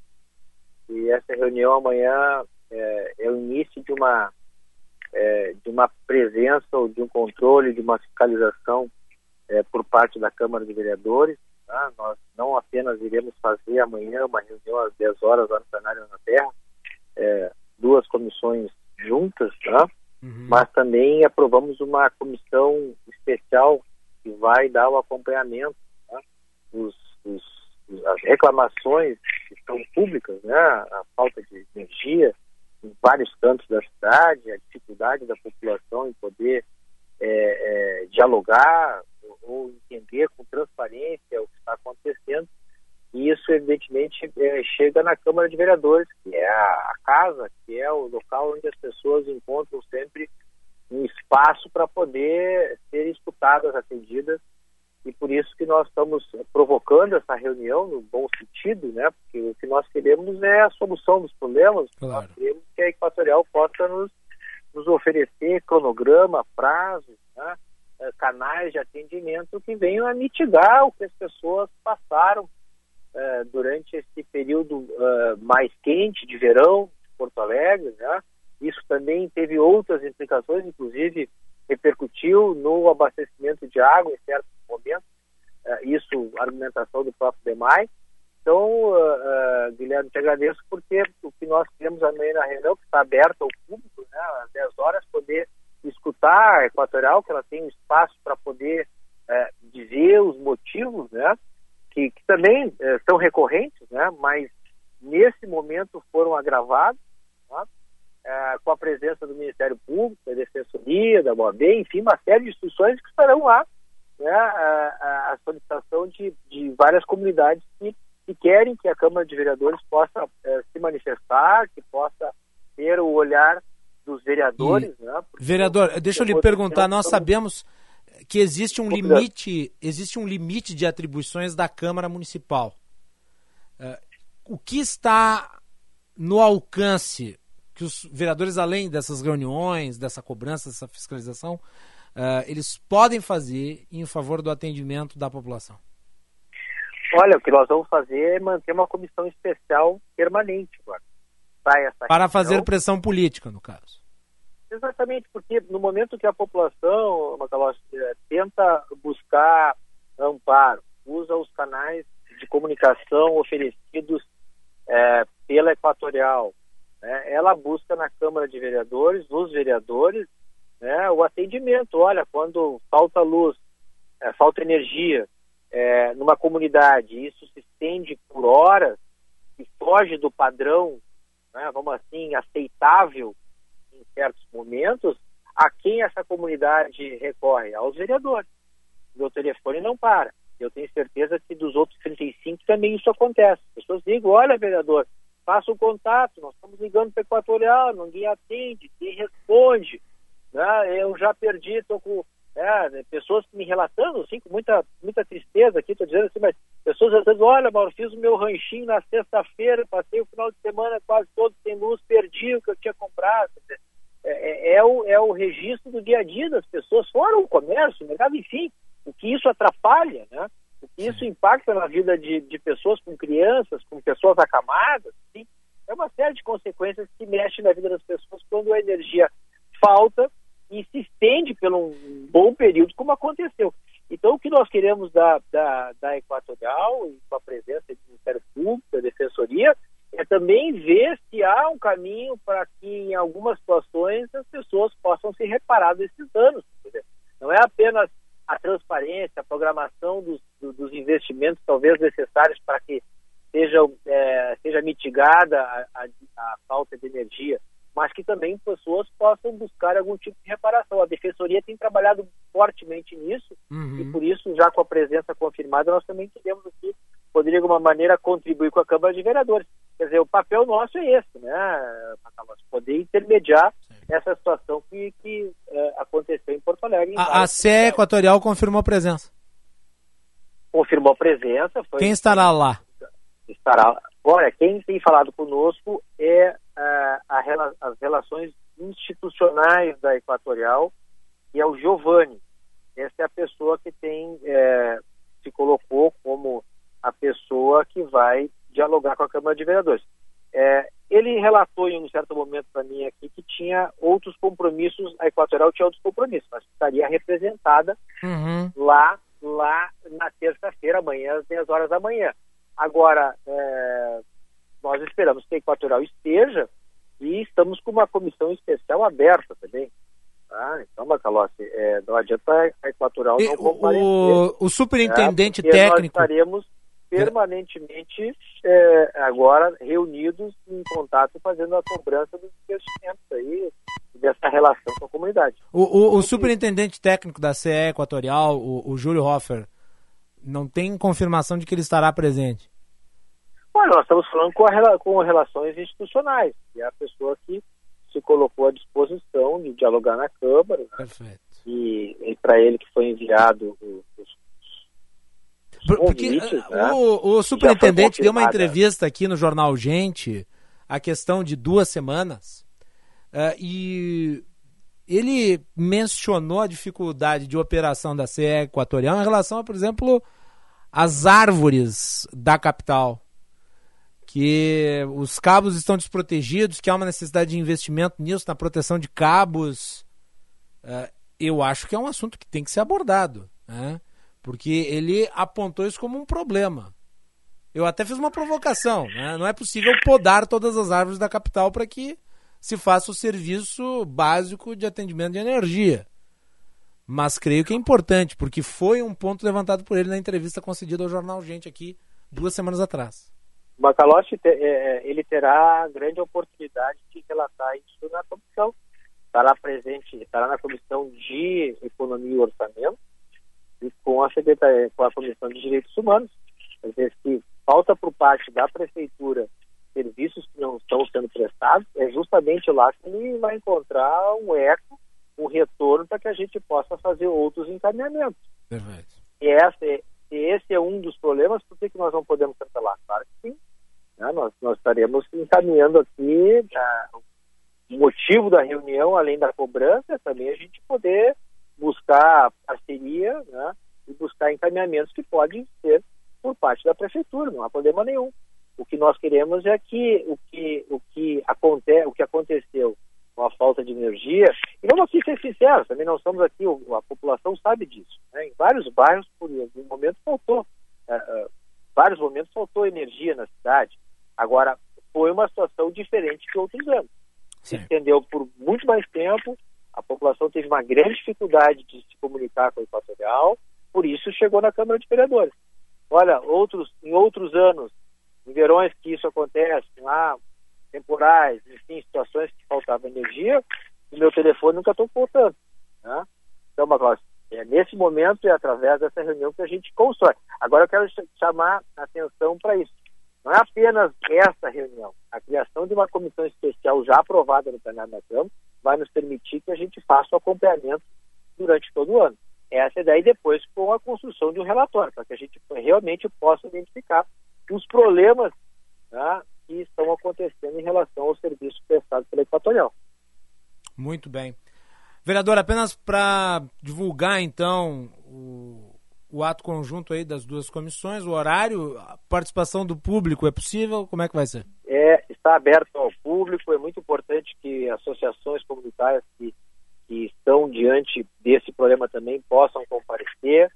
Será no plenário na Terra, a partir das 10 horas, com a presença de uma série de instituições aqui já relatadas, como o Ministério Público, Defensoria, OAB, uma série de associações já confirmaram a presença e a gente espera que a Equatorial esteja lá e coloque a situação, as suas dificuldades e se tiver alguma, algum- alguma questão por parte da prefeitura que as nossas comissões possam encaminhar, com certeza nós iremos fazer. Então, eu te agradeço a, oportunidade, Marcelo, é um assunto extremamente relevante que impactou a vida, né, o cotidiano de centenas de, de Porto Alegrenses que a gente espera que possam ser diminuídos aí ao longo deste ano de 2022. Vereador Mauro Zacher, do PDT, muito obrigado pela participação aqui no Bastidores do Poder. Eu que agradeço a oportunidade, Magalhães. Grande abraço. Muito bem, intervalo e voltamos na sequência. Agronotícias, com Cissa Kramer. O agronegócio gaúcho, responsável por impulsionar a economia do estado em 2021, com um crescimento de 67,5%, gerando empregos e renda, também foi responsável por um acréscimo nas exportações do Rio Grande do Sul em fevereiro de 2022. O resultado é 42% maior que o mesmo período do ano passado. Os números estão no relatório de comércio exterior do agronegócio do Rio Grande do Sul, divulgado pela Farsul. Alguns produtos se destacam: carne, cereais, soja, fumo e produtos florestais, que representaram 96% do volume comercializado pelo setor. Agronotícias. Oferecimento Senar RS. Vamos juntos pelo seu crescimento. Audi Topcar. Descontos de até 15% para produtor rural. No Insta, arroba topcar.audi. E Asgave. Carne de frango. Valorize as marcas do nosso estado. Olá, gente do Rio Grande Amado. Pensou em carne de frango, aquele galetinho ou um risoto especial? Hum, deu água na boca, não é? Escolha a carne de frango produzida aqui no nosso estado, direto das regiões produtoras, pertinho de você. A avicultura alimenta pessoas em todo o mundo, gerando atividades no campo, postos de trabalho e estimulando a economia do nosso estado. Valorize nossas marcas. Visite www.asgave.com.br e siga nossas redes sociais. Associação Gaúcha de Avicultura Asgave. Pra chegar com dinheiro no fim do mês tem que ser de circo, mas o seu fim de mês ainda pode ser trilegal, porque nessa semana o Trilegal tem prêmios em dinheiro vivo: 20 mil, 50 mil e um super prêmio de 200 mil reais pra você fazer com ele o que der na sua cabeça. Garanta o seu Trilegal, você ajuda a pai e faz sua vida. Muito mais?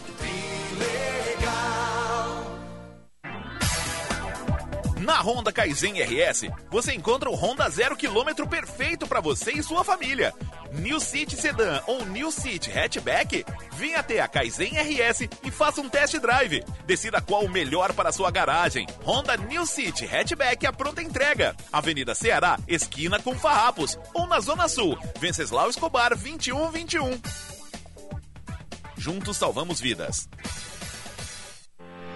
Há 30 anos, o Grupo Maquena representa as melhores marcas de lubrificantes automotivos do mercado, sendo distribuidora autorizada da Ipiranga e Texaco em todo o Rio Grande do Sul. Distribui seus produtos com excelência a mais de 10 mil clientes de diversos segmentos: automotivo, industrial e agronegócio. Quer comprar ou revender lubrificantes Ipiranga ou Texaco? Acesse o site www.maquena.com.br e fale com um dos nossos consultores. Grupo Maquena, ajudando a movimentar o mundo.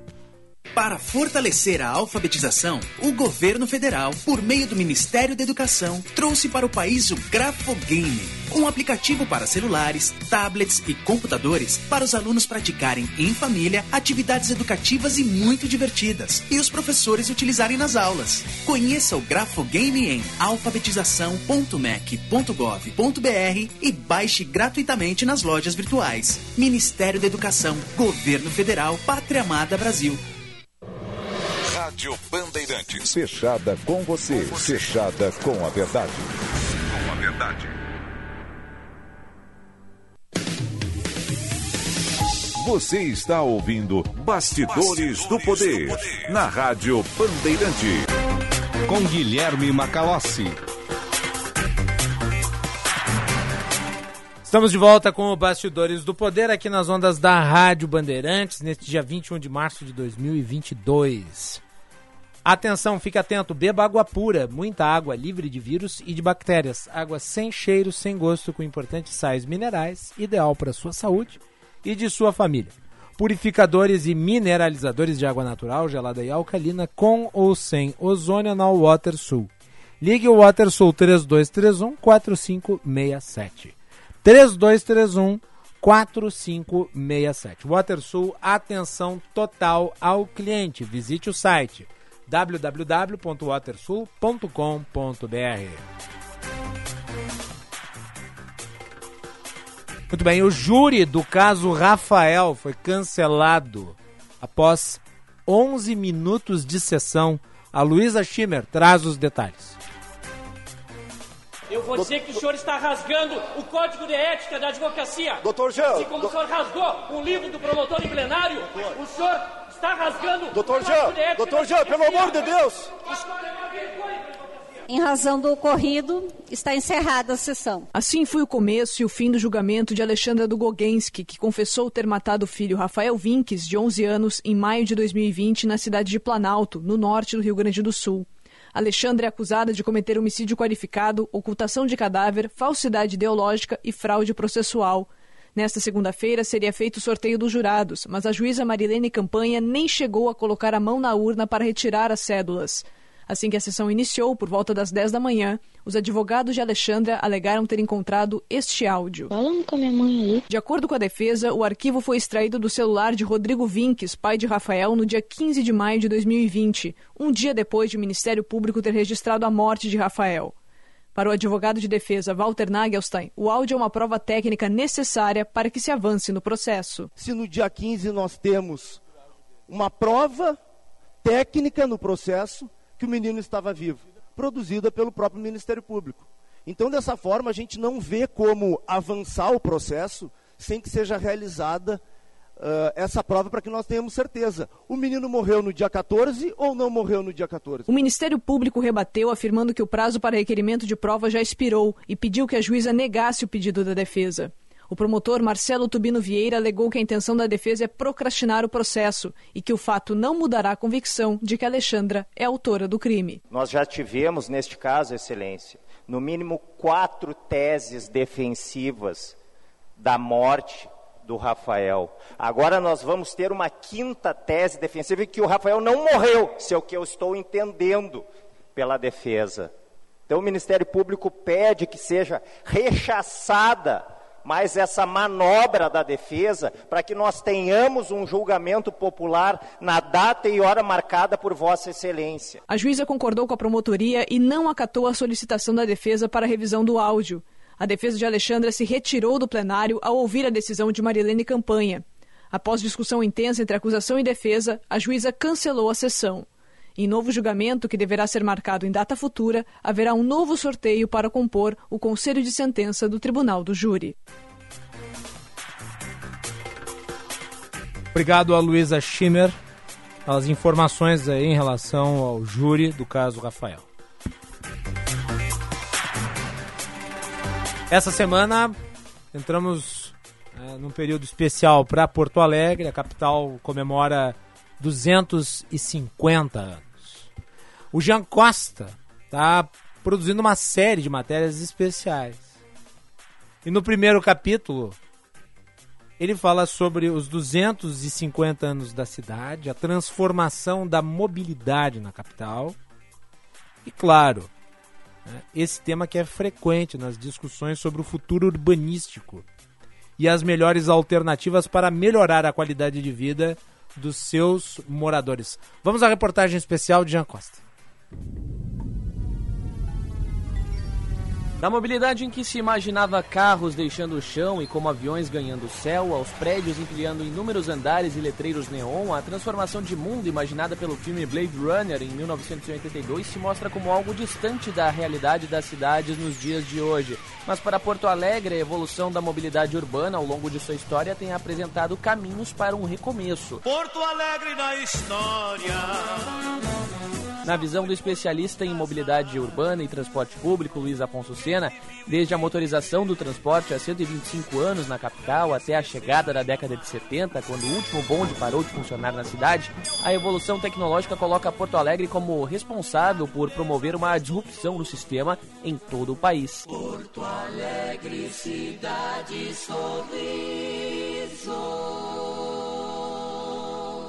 E Porto Alegre tem sido pioneira em relação às, às cidades brasileiras e até muitas cidades do mundo, na medida em que a gente foi adotando essas evoluções. Então, passa em algum tempo, entram nos bondes, depois substituídos pelos ônibus. E Porto Alegre, ao longo da história, desses 250 anos da sua vida, ela tem sido protagonista, ela tem sido vanguarda nas questões de mobilidade.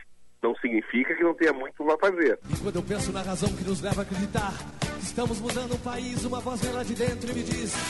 Entre a fiscalização do trânsito no início de carreira, a fundação da empresa pública de transporte e circulação, o ex-presidente da EPTC, Vanderlei Capelari, viu de perto as transformações do sistema de mobilidade urbana de Porto Alegre. Segundo ele, a expansão automotiva diante da evolução é um legado do pioneirismo porto-alegrense na área, principalmente na redução dos acidentes, fato que ajudou a conter ao longo de 35 anos trabalhando com o trânsito.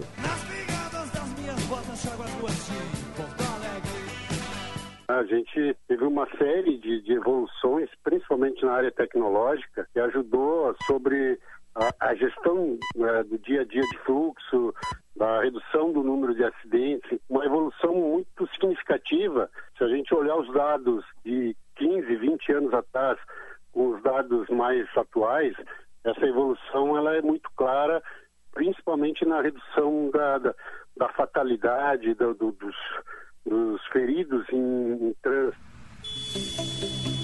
A projeção de futuro interessa não apenas a ficção científica, mas também a urbanistas, arquitetos, especialistas e aqueles preocupados em como organizar a vida nos centros urbanos.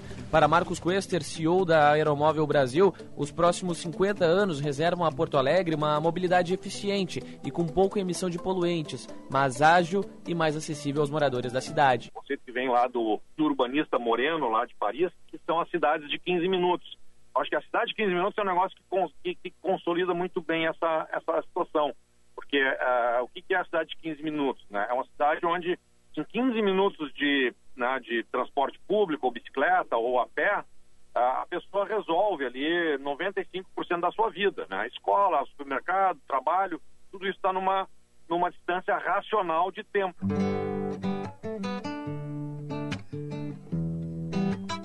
Dos trilhos ao aeromóvel, os desafios que a mobilidade urbana reserva a uma Porto Alegre em constante evolução ainda são grandes. Até lá, ideias como o plano diretor cicloviário, um transporte público arborizado, integrado e não poluente seguirão em pauta para unir o passado ao presente de uma capital dos gaúchos com perspectivas inovadoras para os próximos anos. E diante dessas constantes transformações, resta saber como uma cidade brasileira deve se moldar para o futuro. Daí a matéria especial de Jean Costa. Ao longo da semana teremos outras. E o Jean foi, aliás, muito criativo, né? Introduziu o tema falando de Blade Runner. Só faltou tocar a trilha do Vangelis. Intervalo e voltamos com o deputado Fábio Ostra. Kia Sportage 2022 com preço de 2021 só na Kia São Motors. Fale com um de nossos consultores pelo WhatsApp 997795803 e saia de Sportage 2022 zero quilômetro com preço de 2021. São condições especiais para você garantir a sua Kia Sportage agora. Kia São Motors, na Ceará 370 e Ipiranga 8113. WhatsApp 997795803. Você de Kia Sportage zero quilômetro quilômetro é na Sun Motors.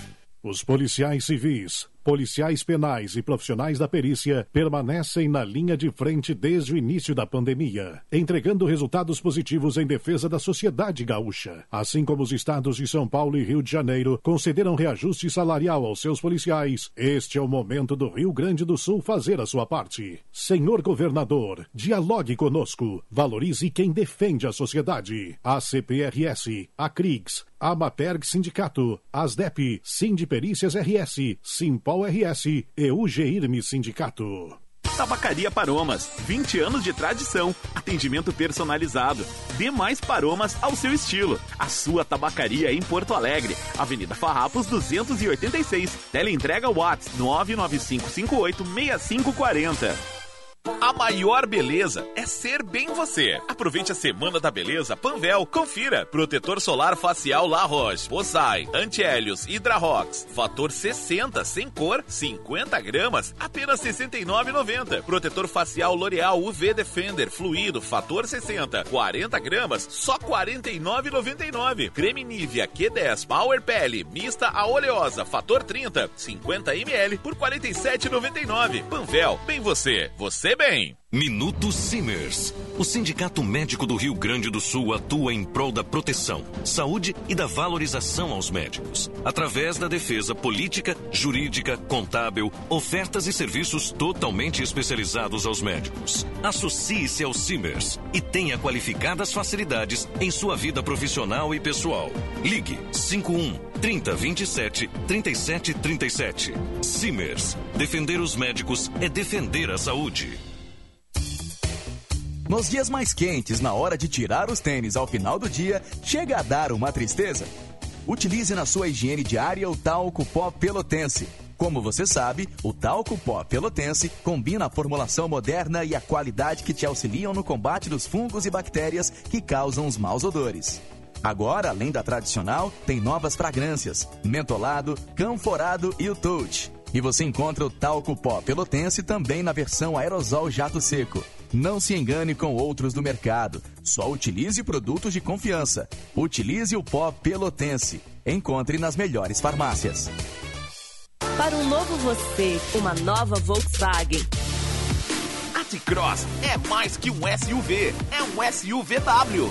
Neste mês da Unidos você encontra todas as versões da T-Cross com taxa zero e ainda com as três primeiras revisões grátis. Venha garantir a sua T-Cross da Unidos, a casa da Volks, na Ipiranga, pertinho da PUC. Aproveite, é a sua oportunidade de ter um Volkswagen zero quilômetro. No trânsito, sua responsabilidade salva vidas. Volkswagen. Entre 23 e 26 de março acontece a maior feira da agricultura familiar do país. A Expo Agro Afubra 2022 está de volta com mais de 400 expositores entre empresas, instituições e entidades. Um incentivo à diversificação de culturas nas propriedades, aproximando as novas tecnologias e os processos de produção. São 20 anos de valorização do agricultor, do campo campo à cidade. E a cobertura completa que movimenta a economia do estado, você acompanha aqui na Rádio Bandeirantes, Band News FM e TV Bandeirantes. Visite a Expo Agro Afubra, de 23 a 26 de março, em Rio Pardo. Entrada franca.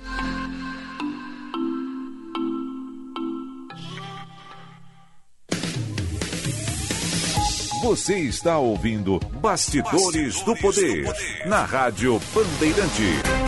Com Guilherme Macalossi.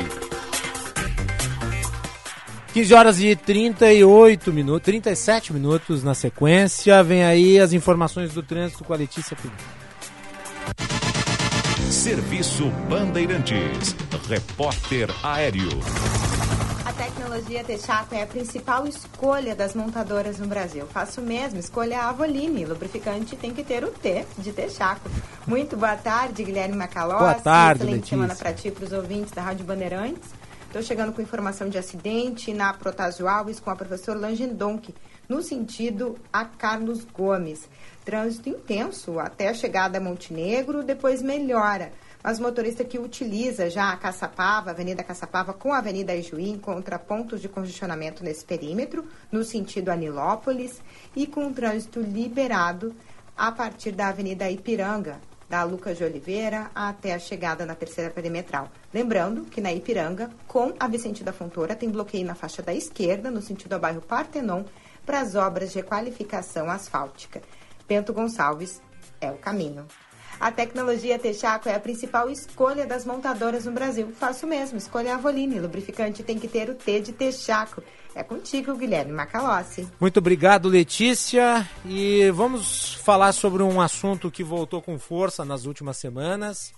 Debate aqui no estado já desde muito tempo sobre a possibilidade de bebidas alcoólicas serem consumidas em estádios, em jogos de futebol. Nós vamos conversar com um dos parlamentares que defendem essa ideia. E, aliás, eu vou já instigar o público a participar, se é a favor ou contra, através do WhatsApp 980610949. Repetindo, 980610949. Envie a sua mensagem se é a favor ou contra a venda de bebidas alcoólicas em estádios e em jogos de futebol. Deputado Fábio Ossman, seja bem-vindo ao nosso programa. Boa tarde. Boa tarde, Macaló. Boa tarde a todos os nossos ouvintes.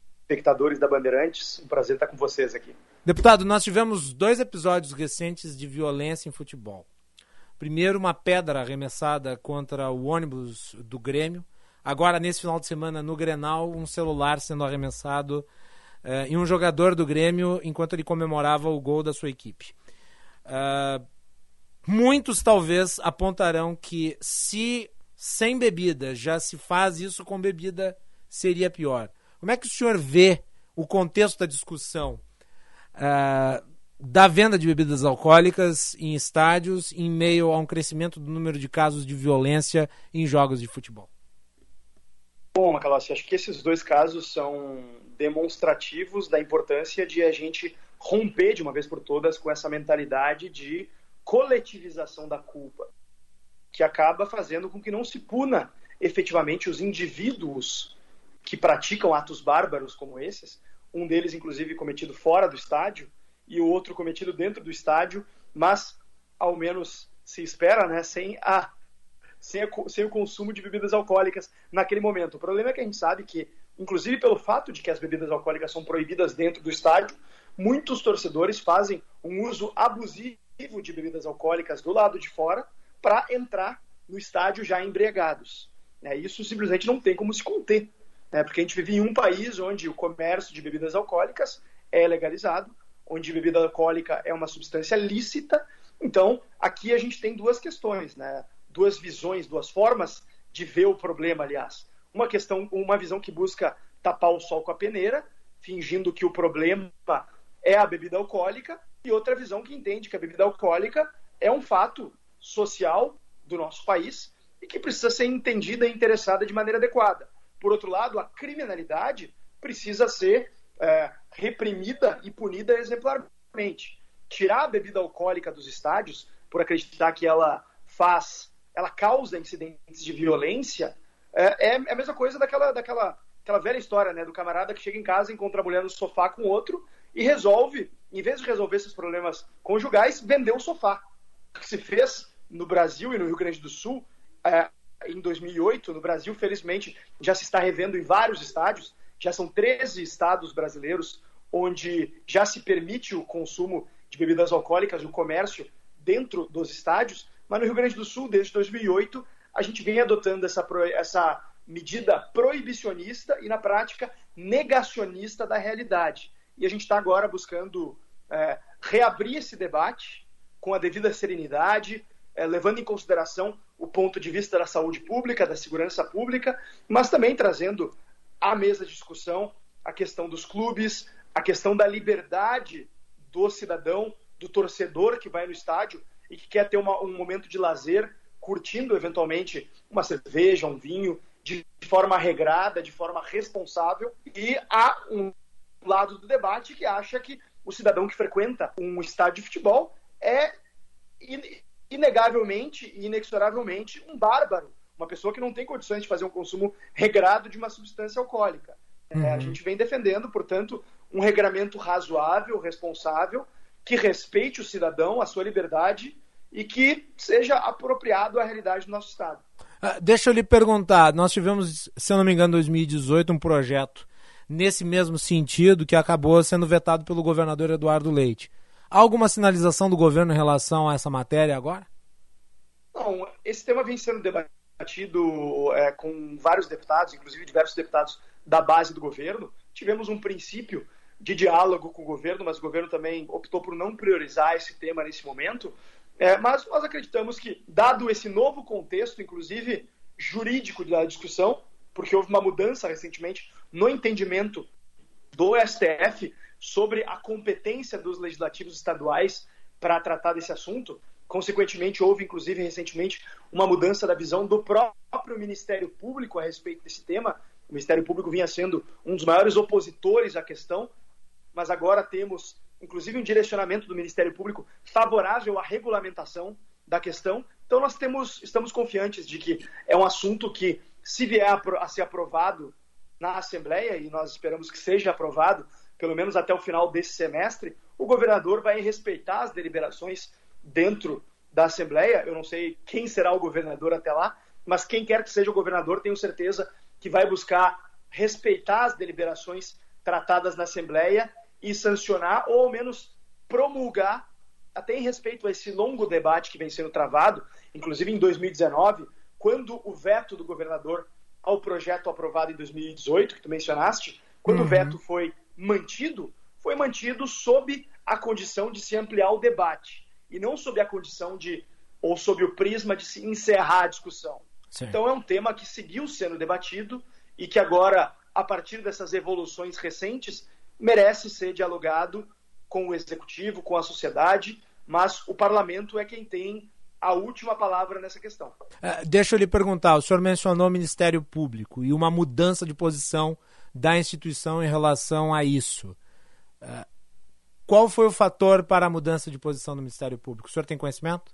Foi essa mudança no entendimento do STF. Né? O Ministério Público, pela sua função uh, de fiscal da lei, vinha pautando primordialmente a sua posição a partir do entendimento de que os estados não tinham autonomia, especificamente os legislativos estaduais não tinham autonomia para legislar sobre isso em face de um entendimento do STF sobre o estatuto do torcedor. Como houve uma mudança nesse entendimento, uhum. eles passaram. A, nós sempre entendemos, na verdade, que os estados tinham é, a posição de poder legislar sobre isso. Recentemente, o STF veio respaldar a nossa posição e, consequentemente, o Ministério Público mudou também sua posição a respeito. E também, acredito eu, que a partir da sua própria vivência, né, a partir é, da realidade dos estados, né, dos juizados dos torcedores, enfim, que são uma experiência recente que vem nos permitindo ter uma clareza maior a respeito desse debate. E hoje nós temos claro que não existe qualquer evidência de que o fim do comércio de bebida alcoólica em estádios foi um fator é, foi um fator que diminuiu a violência dentro dos estádios. A gente teve uma série de avanços nesse período que, que vieram com, por exemplo, a melhoria nas vigilâncias, melhoria no acesso aos estádios com a modernização das arenas, né? até a própria melhoria no trabalho de policiamento ostensivo da Brigada Militar, que, na minha opinião, deve ser feito primordialmente do lado de fora do estádio. É um outro tema também que a gente precisa evoluir. A segurança interna deve ser uma função uh, primordial dos clubes, uh, que devem ter a responsabilidade, como acontece em todo o mundo, de cuidar da organização interna da sua segurança e, evidentemente, da provisão dos serviços de segurança dentro das suas dependências. O que seja uma outra discussão, que é a segurança nos estádios, se ela deve ser pública ou ela deve ser privada, né, deputado? Exato. É, é absolutamente razoável que, em caso de tumulto, em caso de uma briga generalizada, a Brigada Militar ingresse dentro uh, do, do, do recinto do clube. Mas sendo que sendo o clube uma entidade privada, sendo os torneios de futebol organizados por entidades privadas, não vejo motivos para a brigada estar lá em forma permanente e padrão. Acho que a gente precisa também passar a cobrar um pouco mais de responsabilidade dos clubes nessa discussão também, que evidentemente vai ser uma discussão, uma discussão apartada, não é uma discussão que a gente está tá. propondo tá. nesse momento. Mas acredito que é uma discussão que precisa ser avançada aí, não só no Rio Grande do Sul, mas mesmo no Brasil afora. Deputado, uh, tentando aqui ser sucinto para caber no programa, existem métricas. O senhor mencionou antes a violência e a sua uh, causalidade com a bebida alcoólica. eu pergunto, existem métricas que consubstanciam o, o seu posicionamento e o posicionamento daqueles que apoiam a volta da possibilidade de bebidas alcoólicas em estádios? Pois é, Guilherme. Esse é um grande problema nesse debate, o fato de que os órgãos públicos não dispõem de dados e evidências para respaldar o seu ponto de vista da proibição. Por exemplo, a Brigada Militar, nós já pedimos reiteradas vezes por dados que demonstrem uma ligação do, comer, do consumo e comércio de bebida alcoólica com casos de violência mas não existe isso. E, na nossa opinião, o ônus da prova deve incumbir a quem propõe uma restrição à liberdade, a quem propõe uma restrição ao direito dos clubes de comercializarem a bebida alcoólica e ao direito do cidadão de consumir. Lembrando que a gente está falando sobre uma substância lícita e que já é legalizada dentro dos estádios em 13 estados brasileiros. Em alguns dos principais estados, dos estados mais tradicionais do Brasil em termos futebolísticos, já existe essa possibilidade. Só São Paulo e Rio Grande do Sul. São Paulo chegou a aprovar uma lei, mas acabou não sendo implementada ainda.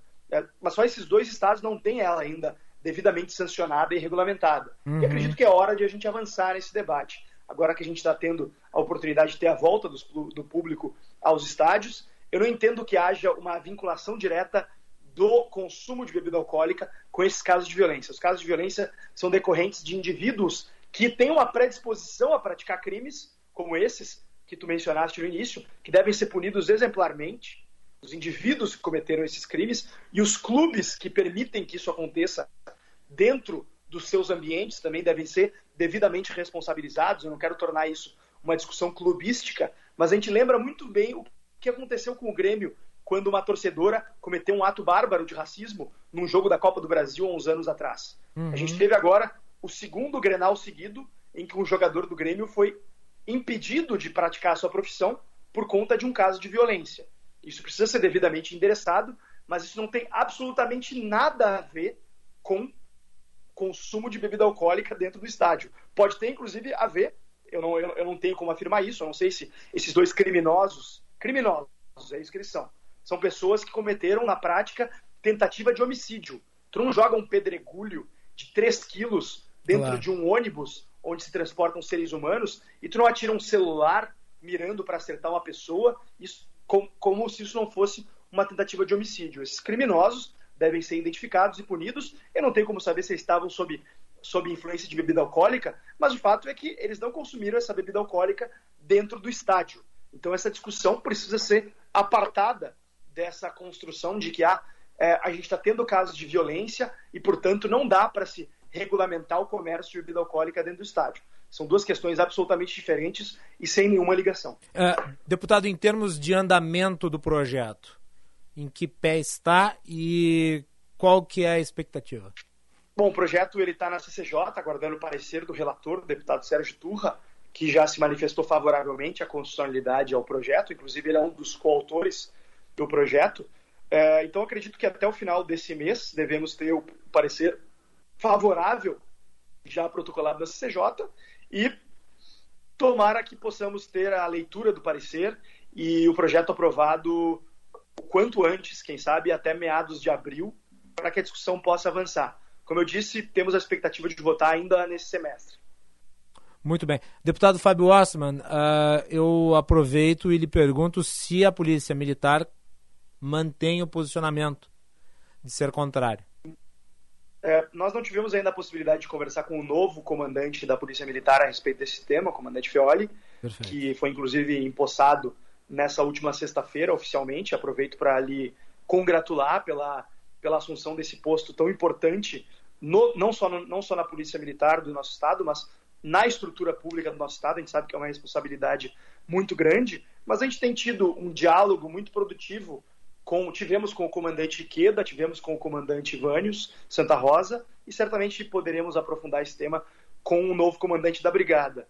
A Brigada Militar, sem sombra de dúvidas, é um, um ator importantíssimo nesse debate e que tem que ser ouvido e que a sua visão tem que ser levada em consideração, mas eu sempre faço questão de reforçar o fato de que essa é uma decisão que tem que ser tomada pela Assembleia Legislativa, a partir das suas prerrogativas e da sua visão daquilo que é do interesse do Estado, e não apenas de uma corporação ou de uma visão nesse debate. Uh, o Daniel Abreu, que manda aqui um abraço para o deputado e que está na nossa audiência, ele disse que no Grenal de sábado foi encontrado uma grande quantidade de drogas na torcida de um dos clubes. Pois é. é. E, Até portanto, onde eu sei, não há, não há consumo, não há, não há comércio de drogas na, no bar do Beira Rio e nem da Arena. É, e ele diz que, portanto, baderneiros continuam fazendo o que querem nos estádios, inclusive bebendo. Pois é. Pois é. Um abraço pro Daniel aí. Se for o Daniel Abreu que eu tô pensando, meu ex-colega de mestrado. É este mesmo. abraço. Esse mesmo, grande Esse Daniel. Mesmo. Grande amigo aí. Obrigado pela audiência. E, enfim, né, é, é uma demonstração de que apesar de haver a proibição do comércio de bebida alcoólica, a gente tem uma série de outras atividades que seguem acontecendo e quem quer praticar crimes dentro dos estádios acaba, infelizmente, encontrando maneiras de fazê-lo, estando ou não sob, sob efeito de drogas, estando ou não sob efeito de álcool. Então a proibição do álcool é algo que acaba na prática só prejudicando o torcedor que gostaria de fazer um uso, um consumo regrado da bebida alcoólica e acaba prejudicando especialmente os clubes do interior que poderiam ter no comércio de bebida alcoólica uma fonte extra de renda para manter suas atividades, não só as suas atividades de futebol profissional, mas também diversas atividades culturais, sociais e associativas que esses clubes eh, exercem nas suas comunidades. Para Grêmio e Inter, isso faz pouquíssima diferença no seu resultado financeiro no final do mês. Mas para esses clubes do interior, que eu pessoalmente, muito embora eu seja torcedor do Grêmio, diferentemente do Daniel, que é colorado, é, eu sou, assim como tu, Macalossi, que é gremista, né, não sei se eu revelei um segredo aí, não, não, então não. já sabem. Não, é todos sabem que eu sou gremista. Então, é, eu, eu, muito embora eu seja gremista, eu não posso também, pelas minhas posições, pensar somente no interesse do Grêmio. Né? Eu sou um deputado estadual que tem, é, tem eu tenho o dever de ofício de representar os interesses do Estado do Rio Grande do Sul.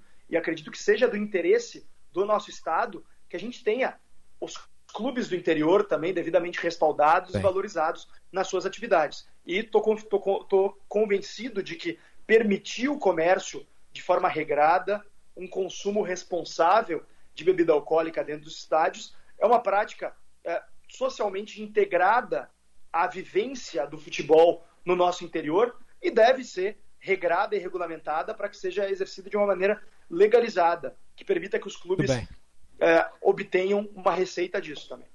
Deputado, nós estamos com o tempo estourado. Gostaria de agradecer a participação. Esse assunto continua. O senhor volta a participar aqui do Bastidores do Poder em outra oportunidade. Obrigado, Guilherme. Sempre prazer. Fico à disposição, como de costume. Grande abraço a ti e a todos os nossos ouvintes. Até a próxima. Muito bem, nós vamos, claro, dar espaço também a quem é contra. No nosso dever jornalístico de né, possibilitar o debate e franquear aqui o espaço para todos os pontos de vista. Vamos falar com a Polícia Militar também, com a Brigada, tratar do assunto sob outro prisma. 15 horas e 56 minutos, temperatura em Porto Alegre 23 graus e 8 décimos. Nós vamos fechando a edição de hoje do Bastidores do Poder, agradecendo a todos pela audiência. Juan Romero, muito obrigado. Marcelo Ribeiro também. Até mais. Rádio Bandeirantes. Fechada com você. Fechada com a verdade.